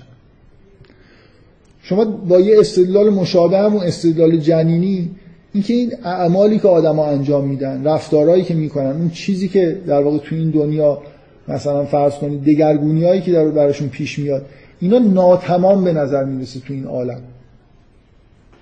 ما احساس این که یه چیزی این عالم بسته شده و همه چیز مثلا اینجوری تموم شده رو نداریم وقتی که به این جهان نگاه می‌کنیم. انگار خیلی از نتایج به ما نمی‌رسه. حواله میشه انگار به یه آینده ای اینجوری نیست که من الان اگه مثلا فرض کنید یه زندگی دارم می‌کنم به همه چیز احساسم تو این دنیا باشه که همه کارهایی که کردم همه رفتارهایی که از من سر زده چیزهایی که به من رسیده اینا برای مبنای کاملا توجیه شده هست. توجیه شده یعنی اینکه بتونم به اینا نگاه کنم بگم که مثلا به حق خودم رسیدم. نمی‌دونم منظورم روشنی همونطوری که یه جنین ممکنه یه چیزهای در رشد جسمانی خودش یه چیزهایی مشاهده بکنه که ناتمام به نظر می‌رسن و این با مبنای حق داشتن جهان با اعتقاد به خداوند. برای اون جنین اگه معتقد به خداوند باشه حالا در اون سناریو سازگار نیست. اینکه یه عالم چیز بی خود اینجا ببینیم. خیلی خیلی چیزا هم در واقع تو این دنیا هست که این حالت باز بودن بسته نشدن و پرفکت نبودن رو آدم احساس می‌کنه. مخصوصا در مورد رفتارهایی که آدم انجام میدن. و ذالکه به ان الله هو الحق فکر می‌کنم این اون بخشیه که نه فقط از روی شباهت ذهنمون متمایل متمایل بشه که چیزی رو بپذیریم بلکه به نوع حالت استدلال داره که در هر دو مورد میشه اینجوری در واقع به کشف این رسید که اینجا چون چیز ناتمامی وجود داره و عالم اساسش بر حق و تمامیت من باید به این معتقد باشم که این عالم پایان کار نیست. نه فقط شباهت وجود داره من می‌خوام بگم اینجا یه جور استدلال وجود داره. ذالک به ان الله و الحق و انه یحیی الموتى و انه علی کل شیء قدیر. اینکه من در عالمی دارم زندگی می‌کنم مبناش حقه و یه قدرتی وجود داره که در همه عالم دارم می‌بینم که قدرت عظیمیه که این همه کارهای بزرگ داره انجام میده. بنابراین ایمان پیدا می‌کنم و انه یحیی الموتى که این موجوداتی که میمیرن اینا زنده میشن و در واقع این هم این زندگی دوم ما هم مقدمه برای زندگی سوم بود اساس فکر می‌کنم اساس استدلال. اگه بخوایم به صورت استدلال بیان بکنیم شباهت این دوتا دنیا و مفهوم دگرگونی توی هر دوتا دنیاست. یه بار اون تجربه رو کردیم دومین باری که داریم این تجربه رو انجام میدیم. و اساس در واقع نکته اصلی استدلال اینه که حق در عالم حاکمه. بنابراین این حالت به اصطلاح ناتمامیتی که زندگی ما تو این دنیا داره این به نوعی در واقع نباید اینجوری باشه. بعد میگه و ان الساعه آتیه لا ریب فیها و ان الله یبعث من فی القبور. باز این از اون آیاتی که این کلمه ساعت رو اگه به معنی مرگ بگیریم راحت تریم. میگه و ان الساعه آتیه لا ریب فیها. میگه هیچ شکی در اینکه ساعت میاد نیست. و ان الله یبعث من فی القبور. اگه اینجوری بود که همه شما میمیرید و هیچ ریبی درش نیست و ان الله یبعث من فی القبور خیلی آیه چیزی بود دیگه. لا ریب فیها در مورد مرگ ریبی وجود نداره و بعدش هم میگه و ان الله یبعث من فی القبور. کسانی که مردن هم زنده میشه باز اینجا میگم این حالت شباهتی که بین مفهوم ساعت ولی قیامت هم اگه ترجمه بگی یعنی اینکه کل عالم به یه پایانی می‌رسه و بعد همه از قبرها برانگیخته میشن کاملا درست. اینجا باز از این جاهایی که هر دو جور ترجمه بکنید مفهوم ساعت رو درست دارید. حالا یه نکته ای در مورد این سناریویی که من در مورد جنین گفتم که واقعا جای فکر کردن داره که در دوران جنینی اگه آدم احتیاج داشت به اینکه ایمان پیدا بکنه به اینکه عالم دیگه هست بعد از این دوران جنینی یا نه چجوری می‌شد به همچین ایمانی برسیم و چجوری می‌شد جنین های دیگر رو قانع کرد؟ اونا هم برای خودشون استدلال های خودشون رو داشتن مطمئن یکی از استدلالایی که احتمالا جنین ها می‌تونستن جنین های ملحد بکنن به غیر از اینکه همون استدلالی که الان هم وجود داره آدمای ملحد می‌کنن که کسی از این سفری که شما میگید برنگشته که ما به ما از اون عالم خبر بده اینه که این مسئله حق بودن مبنای همه چیز رو این شکلی میشه زیر سوال برد که ما جنین ناقص الخلقه هم داریم. و همه همه جنین ها ممکن در یه جامعه جنینی حالا تو سناریو بعضی از جنین ها سخت بشن یا بعضی از جنین ها ناقص الخلقه باشن. من به نظرم این نکته و در این عالم الان می‌بینید این زیر سوال بود بردن مبنای حق داشتن جهان غالبا اینجوریه که به شرور اشاره می‌کنن این چیزای بد و ناقصی هم تو این دنیا به نظر میاد اتفاق میفته شاید به این دلیلی که به این نکته اشاره میشه که توی اون عالم جنینی هم نه اینکه جواب مسئله شر اینجا بخواد داده بشه تو عالم جنینی هم اینجوری بوده. که سمم مزغت مخلقت و غیر مخلقه انگار بعضیا خوب درست خلق شدن بعضی هم غیر مخلقه بودن. مثل اینکه اینجا هم داره بینش در اون عالم هم در عالم جنینی هم یه چیزایی وجود داشت. یعنی گاهی مثلا یه جنینی ممکن بود از اون مسیری که تکاملی طبیعی خودش منحرف شده یه جور بدی مثلا رشد کرده. بنابراین اگه این شباهت رو بخوایم ازش استفاده بکنیم اون وقت این که نمی‌دونم اینجای بعضی از آدمای یه جور مثلا بدی دارن زندگی می‌کنن حق بودن همه چیز رو زیر سوال نمی‌بره و شباهت بین این دوتا عالم رو زیر سوال نمی‌بره. من به این عنوان گفتم که توجیه بکنم که چرا این عبارت مخلقت و غیر مخلقه اینجا اومده. شاید انگار داره جلوی استدلال های اگه مثلا فرض کنید عالم جنینی پرفکت پرفکت بود هیچ جنینی هیچ مشکلی نداشت. اینجا حالا یه وارد عالمی شده بودیم که پرفکت نیست. مثلا می‌تونستیم اینو به عنوان یه تفاوت بزرگ بین این عالم و اون عالم در نظر بگیریم. ولی این شکلی نیست. چون در واقع اون مسئله شر در عالم جنینی هم وجود داشت و این اگه مسئله شر رو باید جواب بدیم ما اصلا قرار نیست مسئله شر رو فکر کنید مسئله شر برای ما از نظر فلسفی و دینی حل شده است. مسئله وجود شر در این عالم توازی و مشابهت این عالم با عالم جنینی رو از بین نمی‌بره. اونجا هم ما یه حالت غیر عادی از خلقت رو می‌تونیم مشاهده بکنیم.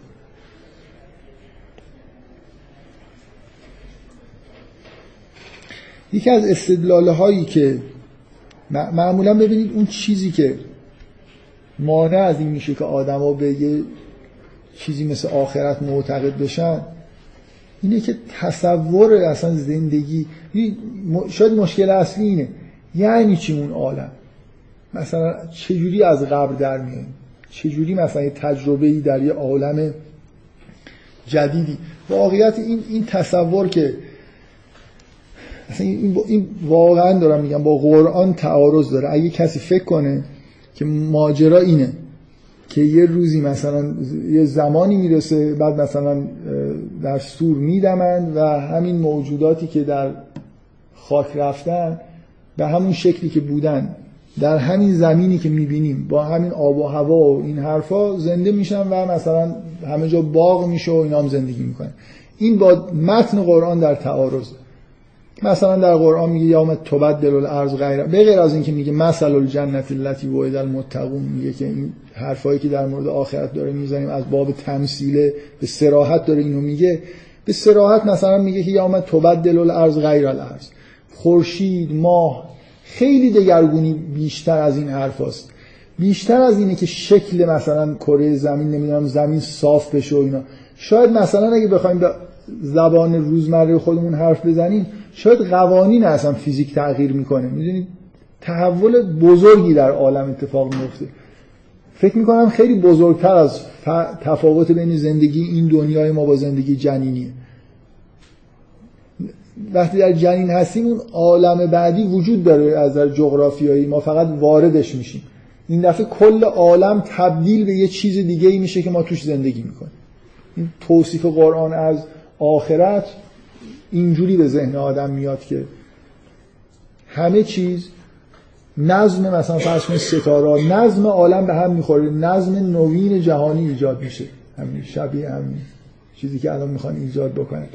شاید مثلا میگم با عرف روزمرهمون بگیم که بعضی از قوانین فیزیک مثلا فکر کنید تغییر کرده. جهان اصلا این چیز دیگه ایه به هر حال یه تغییرات عمده ایه که این مسئله برخواستن از قبور این حرکت ریورس که الان وجود نداره در طبیعت.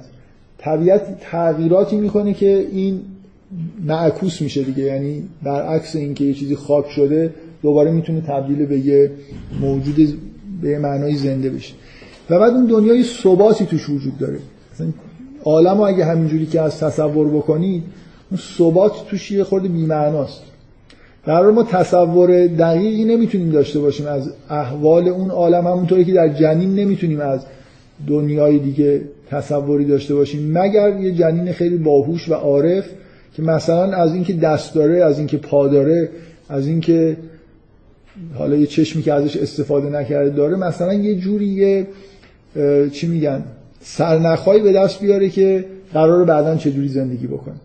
فکر می‌کنم عرفا هم به درون خودشون نگاه می‌کنن یه شاخکایی در میارن یه به اصطلاح مراحل, مراحل باطنی وجودشون یه تغییراتی توش می‌بینن که یه احساسی بهشون دست میده که اینا کجا مثلا. دنیایی که باید توش باشن چجوریه که اینا به دردشون بخوره؟ بعضی از اون اندام های لطیف درونی خودشون مثلا مشاهده می‌کنن شاید بتونن بفهمن که باید عالم چجوری باشه که این اندام ها یه جوری سر جای خودشون قرار بگیرن و کار کنن. این یه نکته که برای من به نظر اومد که بد نیست بهش اشاره بشه که توی دوران یه مشکلی که در واقع وجود داره این عدم تصوریه که ما از عالم بعدی داریم و این به اصطلاح یه جور حالت استبعاد به ما میده. اینکه ما زنده شدن این حرکت ریورس رو در مورد انسان ها ندیدیم هرچند یه چیز خیلی شبیه بهش رو در مورد گیاهان دیدیم. ولی تصوری از اون عالم نداریم. ممکنه به نظرمون هی سوال برسه که آخه چطور؟ مثل اینکه تو قرآن مرتب میان میگن که خدا چطور این چیزی رو که پوسیده دوباره می‌تونه زنده بکنه. حتی پیامبران از خداوند سوال می‌کنن که چجوری مرده رو زنده می‌کنه مثلا فرض کنید یه جنین می‌تونه سوالش این باشه که اصلا چطور ممکنه یه ما مثلا شما میگید که به دنیای دیگه میریم بدون جفت زندگی می‌کنیم. اینقدر زندگی جنین وابسته به این جفته شاید تصور این که یه جوری میشه بدون جفت زندگی کرد بیمعنی باشه. برای ما تصور این که یه جوری بدون جسم زندگی بکنیم به نظر میاد بیمعنیه. یعنی چی جسم نداشته باشه من نمی‌خوام بگم که از این عقیده که عالم بعدی جسم توش وجود نداره به نظر من از قرآن برمیاد که بالاخره وقتی میگی که از قبرها برانگیخته میشی یه چیز جسمانی وجود داره. ولی من شک دارم که از توصیف قرآن به این برسیم که جسم به همین معنای. اگه فیزیک خیلی تغییر بکنه طبیعت تغییرات اساسی بکنه ممکنه این فرمی که الان شما دارید رو مثلا نداشته باشید. ممکنه هم از داشته باشید. من, من نمی‌خوام بگم که. به هر حال برای یه جنین ناباوری نسبت به جهان دیگه می‌تونه این دلیل رو داشته باشه که اصلا من فکر کنید همه زندگیش وابسته جفته و شما دارید بهش میگید که بدون جفت زندگی می‌کنی در اون عالم. این جفتت از بین میره. جفت می‌دونید چیه دیگه. همه همه چیز جنینم می‌خوره نه نفس می‌کشه نه همه چیز مستقیما از مادرش بهش در واقع با یه واسطه جفت منتقل میشه. و الان ما به خیلی چیزا ممکنه تو این عالم عادت کردیم و وابسته ایم و مانع از اینی که ما تصوری از این داشته باشیم که اصلا ممکنه تغییرات عمده ای من میگم کفر آمیزه به نظر من با توجه متن قرآن. یه نفر فکر کنه که آخرت یعنی این که مثلا همین آدما همینجوری از قبر در میان دنیا هم همینه. مثلا زمین حالا خود صاف شده مثلا کوه دیگه وجود نداره. و یه سری باغ هست و یه جایی هم مثلا زغال ریختن و حالا آتیش و اینو میندازن. اصلا با قرآن جور در نمیاد این تصور. همش حرف از اینی که تحول اساسی در جهان اتفاق میفته. از می‌بینید آسمان هم دیگه این شکلی نیست. زمین اینجوری که هست نیست. فقط میگه یا من تبدل الارض غیر الارض. یعنی وقتی میبینیدش زمین انگار نیست. غیر زمینه. حالا چیه؟ چه جوری شده؟ معلوم نیست. یه عالم به هر حال با یه قواعد و قوانین دیگه ایه. مثلا فرض کنید که تجربه ای که تجربه زندگی تو این دنیا چقدر غنی تر از تجربه زندگی توی جنینه. از نظر شناخت و آزادی عمل و رفتار و این حرفا. همینطور در مورد اون دنیا. نسبت به این دنیا تو قرآن میگه که ان الاخرت هی الحیوان. میگه اصلا حیات اونه. یعنی وقتی ما منتقل شدیم به عالم آخرت تازه می‌فهمیم که اصلا این این چیزی که زندگی کردیم می‌گفتیم اینجا ما زنده ایم و حیات داریم اصلا حساب نمیشه. در مقابل اون چیزی که اونجا حیاتی که اونجا به ما در واقع داده میشه. شدت و به اصطلاح اون میزان در واقع کمال یافتن این مفهوم حیات و زندگی اونجا یه چیز خیلی فراتر از اینجاست. تو عالم دیگه هم با یه قواعد دیگه ای داره تجربه میشه. اگه همین عالم بمونه من نمی‌فهمم چجوری ممکنه ما با همین با همین اجسام در همین زمین با همین اوضاع زندگی بکنیم. فقط مثلا درخت و اینای خود بیشتر باشه و بعد بگیم که این حیوان نسبت به یعنی اصلا وقتی میگن آخرت هیل حیوان این اصلا انگار این که زندگی این که زندگی کرد بی خود میگید بهش زندگی. اون زندگیه. آیه جو معنیش اینه دیگه. اون که در آخرت زندگیه نه اینی که شما دارید.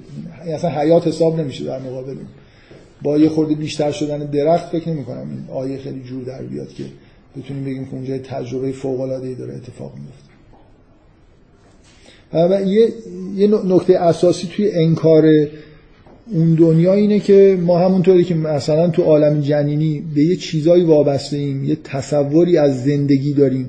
که زندگی دیگه رو نمی‌تونیم تصور بکنیم. همین الان هم ممکنه نسبت به اون جهان توی همچین وضعیتی باشیم که تصوری نمی‌تونیم از اون عالم داشته باشیم. حالا اون نکته اساسی اینه که دوران جنینی ما به یه معنای اختیار نداریم. برای همینه که همه کارها رو درست انجام میدیم. همه کارهای درست رو انجام میدیم. احتیاج به این نیست که برای همینه که جنین ها پیغمبر ندارن.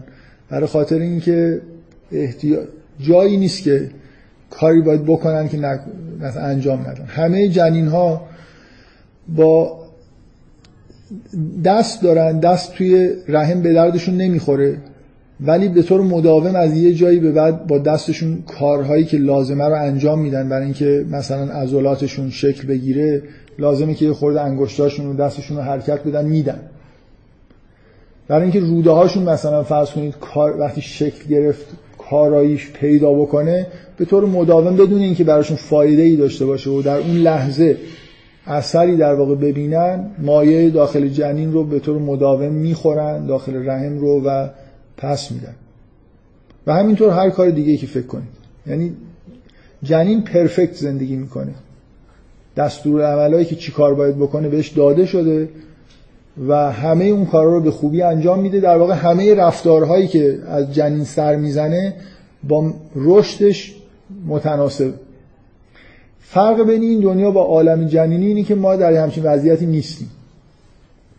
یعنی مثلا فرض کنید اگه قراره که مراحل تکاملی رو طی بکنیم که اندامهای درونی ما رشد کنن که در اون عالم بعدا به دردمون می‌خوره ما چون نمی‌فهمیم که اونا به چه دردی می‌خوره. اون کارهایی هم که باید بکنیم که اونا رشد بکنن رو نمی‌کنیم. شما اینجوری فکر کنید که این جسم ما حتی ممکنه کارهایی که برای رشد جسمانی خودمون لازم داشته باشیم هم نکنیم. مثلا فرض کنید حالا هی میگن که سیگار نکشید ورزش بکنید مردم میشنن ولی نمی‌کنن. یعنی حتی به جسم خودشون لطمه می‌زنن و به نهایت اون رشدی که از جسمانی می‌تونن برسن نمی‌رسن. ما توی وضعیتی هستیم که دیگه احتیاج به گوش کردن یه سری پیامهای بیرونی داریم. برای اینکه از جسممون گرفته تا اون اندامهای داخلیمون. ما یه جور انگار یه جور اندام یه چیزهای داخلی داریم که ممکنه الان توی برای زندگی عادی این دنیا خیلی به چشم نیاد که اینا به چه درد می‌خوره. ولی تو اون دنیا اینا لازمه. مثل همونطوری که یه دست در جنین برای زندگی کردن مثلا یه جنین کافر اگه اختیار داشت ممکن بود مثلا انگو یکی از انگشتای خودش بکنه بگه این به چه درد من می‌خوره. بعد وقتی به دنیا می اومد می‌دید که مثلا انگشت نداره. مثلا انگشت شستش هم کنده دیگه هیچ کاری نمی‌تونه بکنه. ما دقیقا تو این دنیا داریم همین کارو می‌کنیم. میخندید شما. الان اکثرتون انگشت شست ندارید. دقیقا نخندید واقعا. دقیقا مشکل همینه. شما وارد اون دنیا میشید و یه عالم چیزایی که باید داشته باشید ندارید برای اینکه اون کارهایی که باید می‌کردید تا یه چیزایی رشد بکنه رو نکردید ببین این آیه من نمی‌دونم شما چقدر میترسید. من مثلا از این آیه خیلی میترسم. میگه که میگه کسی که در این دنیا کور باشه در اون دنیا هم کوره. منظور از کور بودن تو این دنیا چشم ظاهری نیست. یعنی کسی که حقایق تو این عالم نمی‌بینه من الان تو این دنیا هستم خدا رو نمی‌بینم آخرت رو نمی‌بینم مثلا حق رو مشاهده نمی‌کنم. خب این داره آیه به من سراحتا میگه که مثل این که یه چشم باطنی وجود داره به معنای واقعی کلمه. حالا ممکنه اینجوری نباشه بگید که الان در کجای بدن قرار گرفته. ولی یه جور مکانیسم های روانی شناختی می‌تونه تو این عالم به وجود بیاد؟ اگه من یه کارایی بکنم رشد بکنه طوری که من حقایق رو ببینم. و اگه تو این عالم طوری زندگی کردم که ندیدم این حقایق رو با اطمینان این آیه داره به شما میگه که اون دنیا یه چیزی بدتر از انگشت شست نداری چشم نداری و اینجوری محشور میشید و تمام چیزا همینه دیگه. یعنی ما فرق این عالم با عالم در واقع زندگی جنینی اینه که ما تخطی می‌کنیم از اینکه رفتارهای متناسب رشد خودمون رو انجام بدیم. و تمام این در واقع نزول پیام انبیا و به وجود اومدن شریعت و این حرفا اینه که به ما یاد بدن که تو این دنیا چجوری زندگی بکنیم که در نسخه هایی برای ما پیچیده شده که این طوری زندگی بکنیم که اون زندگی معنوی که باید بهش برسیم و تو این دنیا داشته باشیم که برای زندگی اون دنیا آماده بشیم. اما دقیقا کاری که می‌کنیم همین کندن انگشتامون کور کردن چشم و گوش و همه مثلا وقتی که توی قرآن میگه که اینا چشمشون پرده روشه گوششون نمیش مهر خورده مثلا قلبشون گوششون نمیشنوه اینا واقعا به معنی واقعی کلمه این اتفاقا افتاده. یعنی و اینا این آدما این شکلی محشور میشن نه دیگه گوش دارن نه چشم دارن. حالا اینکه تو اون دنیا به نوعی مثلا فرض کنید یه جوری اینا بهشون مجددا اعطا بشه بخشیده بشن من خیلی قواعدش نمی‌دونم. ولی بالاخره در زمان محشور شدن این چیزها رو ندارن. حالا اینکه در واقع چون آثار عمل رو غفران یعنی اینکه خداوند بخشش خداوند به این معنا که اثر عمل رو یه جوری از بین ببره. چون خداوند میگه من این کارو می‌کنم خب آس... کارهای بدی که کردم باعث شده که این اتفاقای بد براشون بیفته اثرش از بین میره حالا دوباره انگشتاشون و چشم و گوششون رو ممکنه پس بگیرن. ولی بالاخره در موقع به اصطلاح محشور شدن اکثر آدما به معنای واقعی کلمه ناقص الخلقه محشور میشن. برای اینکه اون مراحل رشد رو تو این عالم طی نکردن چون این دنیا اون دنیایی بود که خورده به ما اختیار دادن. اون قسمت جنینیش قسمت آخرتش هم خوبه اختیار نداریم الحمدلله. این چند سالی که اختیار داشتیم فکر کنم تا ماکسیموم بلایی که می‌شد و بشر سر خودش برای آورده از از جسمانی و روانی و همه چیز در واقع به یه وضعیت غیر متعارفی رسید قبلا توی جلسات قبل روی این خیلی تاکید کردم که بحث بین کسایی که دیندار هستن که در مورد دستور عمل این که تو این دنیا چجوری باید زندگی بکنیم. با آدمی که دیندار نیست بدون وارد کردن مسئله آخرت از نظر من بیمعنیه. یعنی اساس دین آماده کردن ما برای زندگی اخروی من قبلا اینو گفتم دوباره هم اختار می‌کنم. آدم دینداری که سعی می‌کنه قوانین شریعت رو یه جوری توجیه بکنه که بهترین شیوه زندگی تو این دنیاست. مثلا وضو گرفتن بله باعث میشه که انسان مثلا دستش پاک بشه. نمی‌دونم غسل جنبه بهداشتی داره.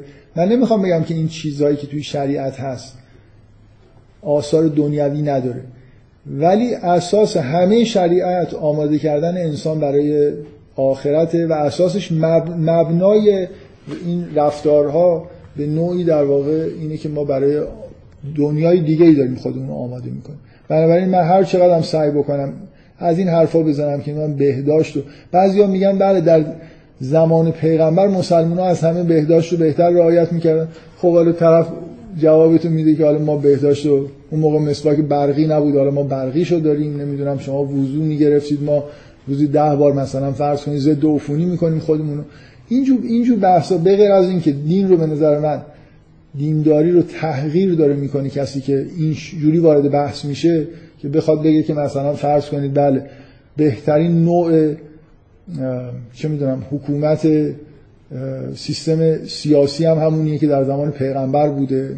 هم همش توجیه ها در اینکه ثابت بکنیم که شیوه زندگی دیندارانه منهای آخرت هم اگر نباشه بهترین شیوه است. به نظر من نیست.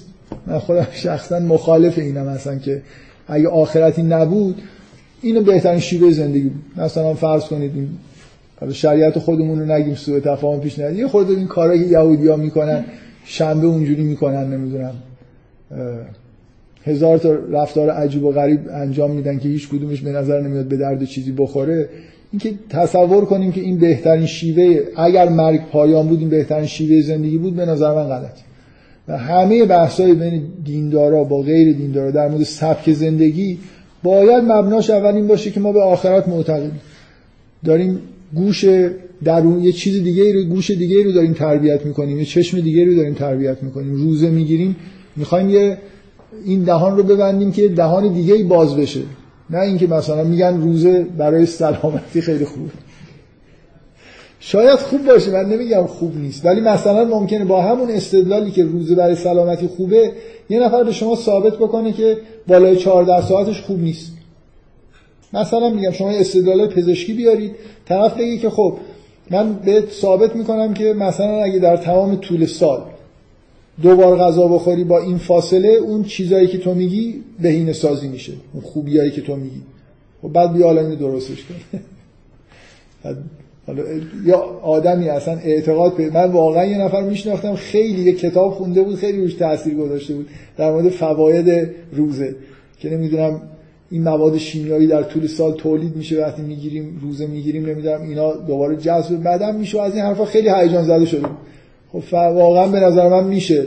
همون پارامترهایی که تو اون کتاب نوشته که فواید روزه است با یه جور شبه روزه متفاوتی که مثلا تعداد روزاش یا ساعتاش فرق می‌کنه رو نشون بده که بهتر میشه اون کارا رو کرد. متوجه از این منظورم چیه دیگه؟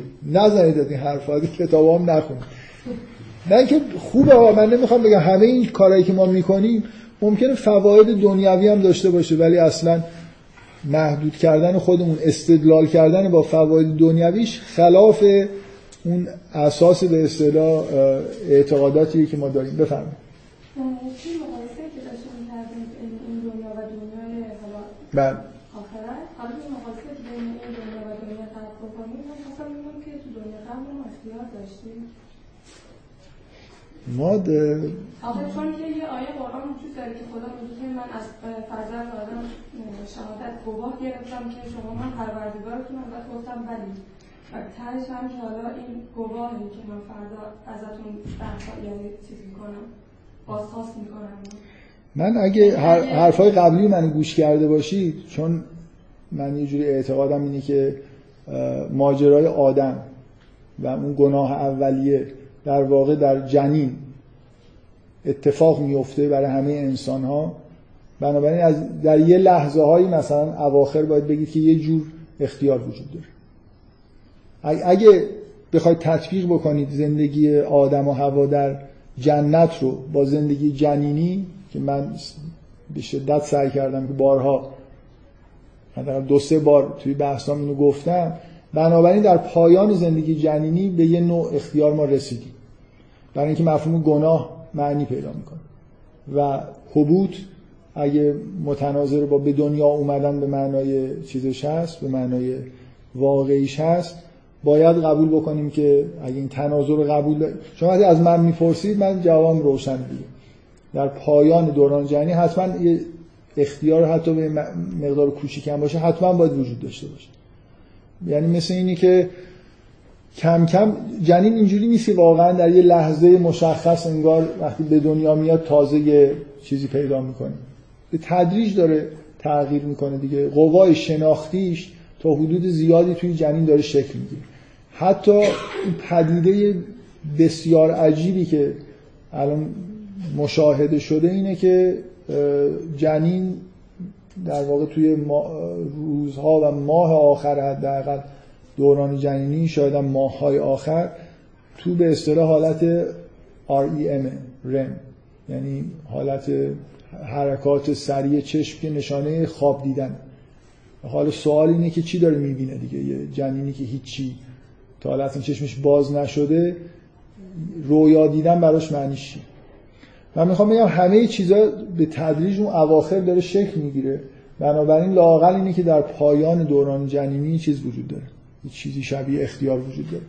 و اون نکته هم که شما میگی به نظر من دقیقا معنیش یعنی اون اتفاق ما قبل اصلا انسان موجودیتی به اون معنا که نمی‌دونم مثلا فرض کنید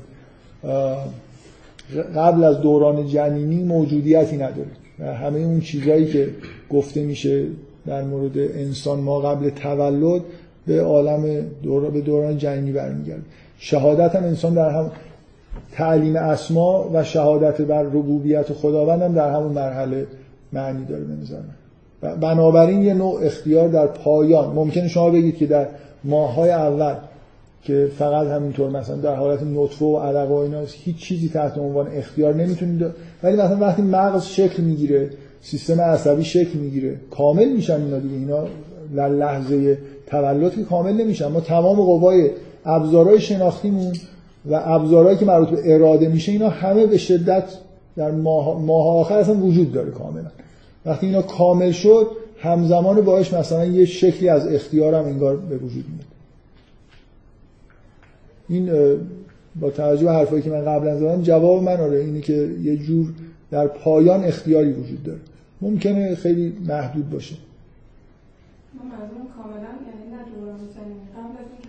من به چیزی قبل از دوران جنینی اعتقادی ندارم شخصا. اینکه عالم زر به معنای عالم ارواح و اینا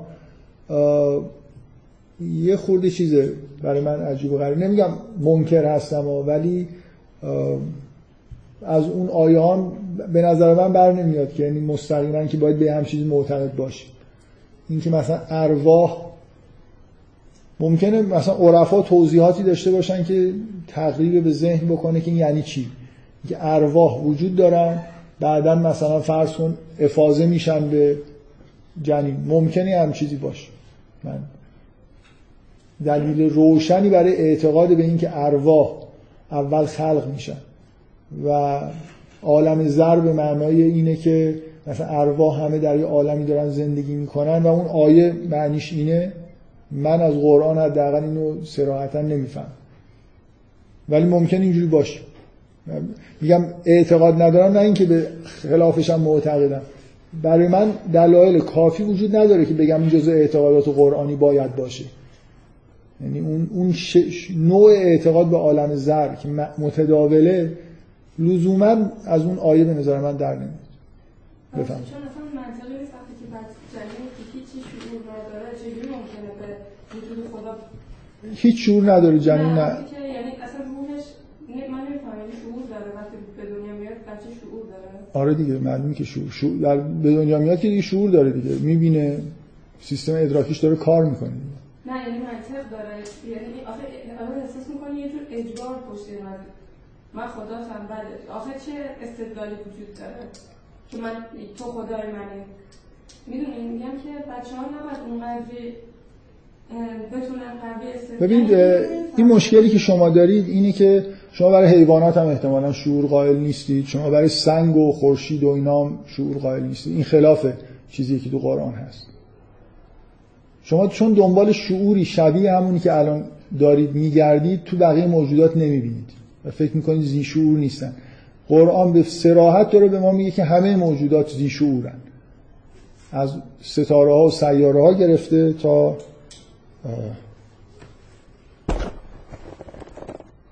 چیز شده موقع ازانه آره. خب بذار جلسه این یه جایی سر 55 دقیقه مونده و من این نگاه می‌کنم اینم خیلی وقت دارم. خب نمی‌دونم چقدر حرفا ما رو قانع کننده است ولی فکر می‌کنم که جنین به طور بدیهی شعور داره. مثل هر موجود زنده و غیر زنده. در حد خودش یه جور شعور داره. شما دنبال یه چیزی مشابه مثلا منطق میگردید. منطق لزوما شعور به معنی منطق و تفکر آگاهانه که ما فکر می‌کنیم نیست. جنین تجربه هایی داره می‌کنه اونجا. لذت می‌بره. لذت بردن یه جور شعور دیگه نیست یه چیزی داره احساس می‌کنه. اسم من یه بار اولین جلسه که خواستم بگم که تو جنین خیلی اتفاقا میفته فکر کنم بحث با این شروع کردم که شما تصورتون از زندگی اسفند چیه؟ اسفنج دیگه یه چیز خیلی به نظر میاد شبیه یه تیکه مثلا چی میگم ابر بدون اسکاچ. که یه جای افتاده نه تکون می‌خوره نه هیچی. برای خودش داره تغذیه می‌کنه لذت می‌بره رشد می‌کنه تولید مثل می‌کنه همه اینا براش همراه با یه حسیه. ممکنه خیلی ضعیف و محدود باشه. ولی همه موجودات زنده به وضوح احساس دارن. یه چیزایی درک می‌کنن. بالاخره اسفنج از بیرون سیگنالایی می‌گیره. همون یه ذره حرکتی هم که سالی یه سانتی متر می‌کنه رو بر اساس یه سری process هایی که حالا سیستم عصبی نداره ولی سیستم یه سلول هم حتی برای خودش بالاخره داره یه چیزی process می‌کنه. موجود... جنین به وضوح حس داره. داره لذت می‌بره از رشد کردن خودش و حالا الان که فهمیدیم که دنیای جنینی خیلی دنیا شلوغیه. یعنی همش داره کارایی هم می‌کنه. از یه جایی به بعد به شدت فعاله. و همه اینا فکر می‌کنم همراه با لذت براش. و همراه با یه جور ادراک. ولی ادراک توی سطح پایین تر از اون ادراک آگاهانه ای که ما داریم. بنابراین اون شهادت دادن به خدا و اینا یا مثلا تعلیم اسما به نظر من سعی کردم حتی یه بار بگم که تعلیم اسما می‌تونه چجوری اتفاق بیفته. مثلا یعنی چی؟ اسما توی جنین. اگه, اگه تعلیم اسما در دوران جنینی صورت می‌گیره و داستان آدم در جنین تکرار میشه مکانیسمش چجوری می‌تونه باشه؟ فکر کنم بالاخره یه توضیحاتی داشتم. به نظر خودم که توضیحات واضحی حالا. به هر حال فکر می‌کنم نباید دنبال اینجور شعور بگردید دنبال یه شعور یه خود ساده تر باید باشید ببخشید دیر شده من.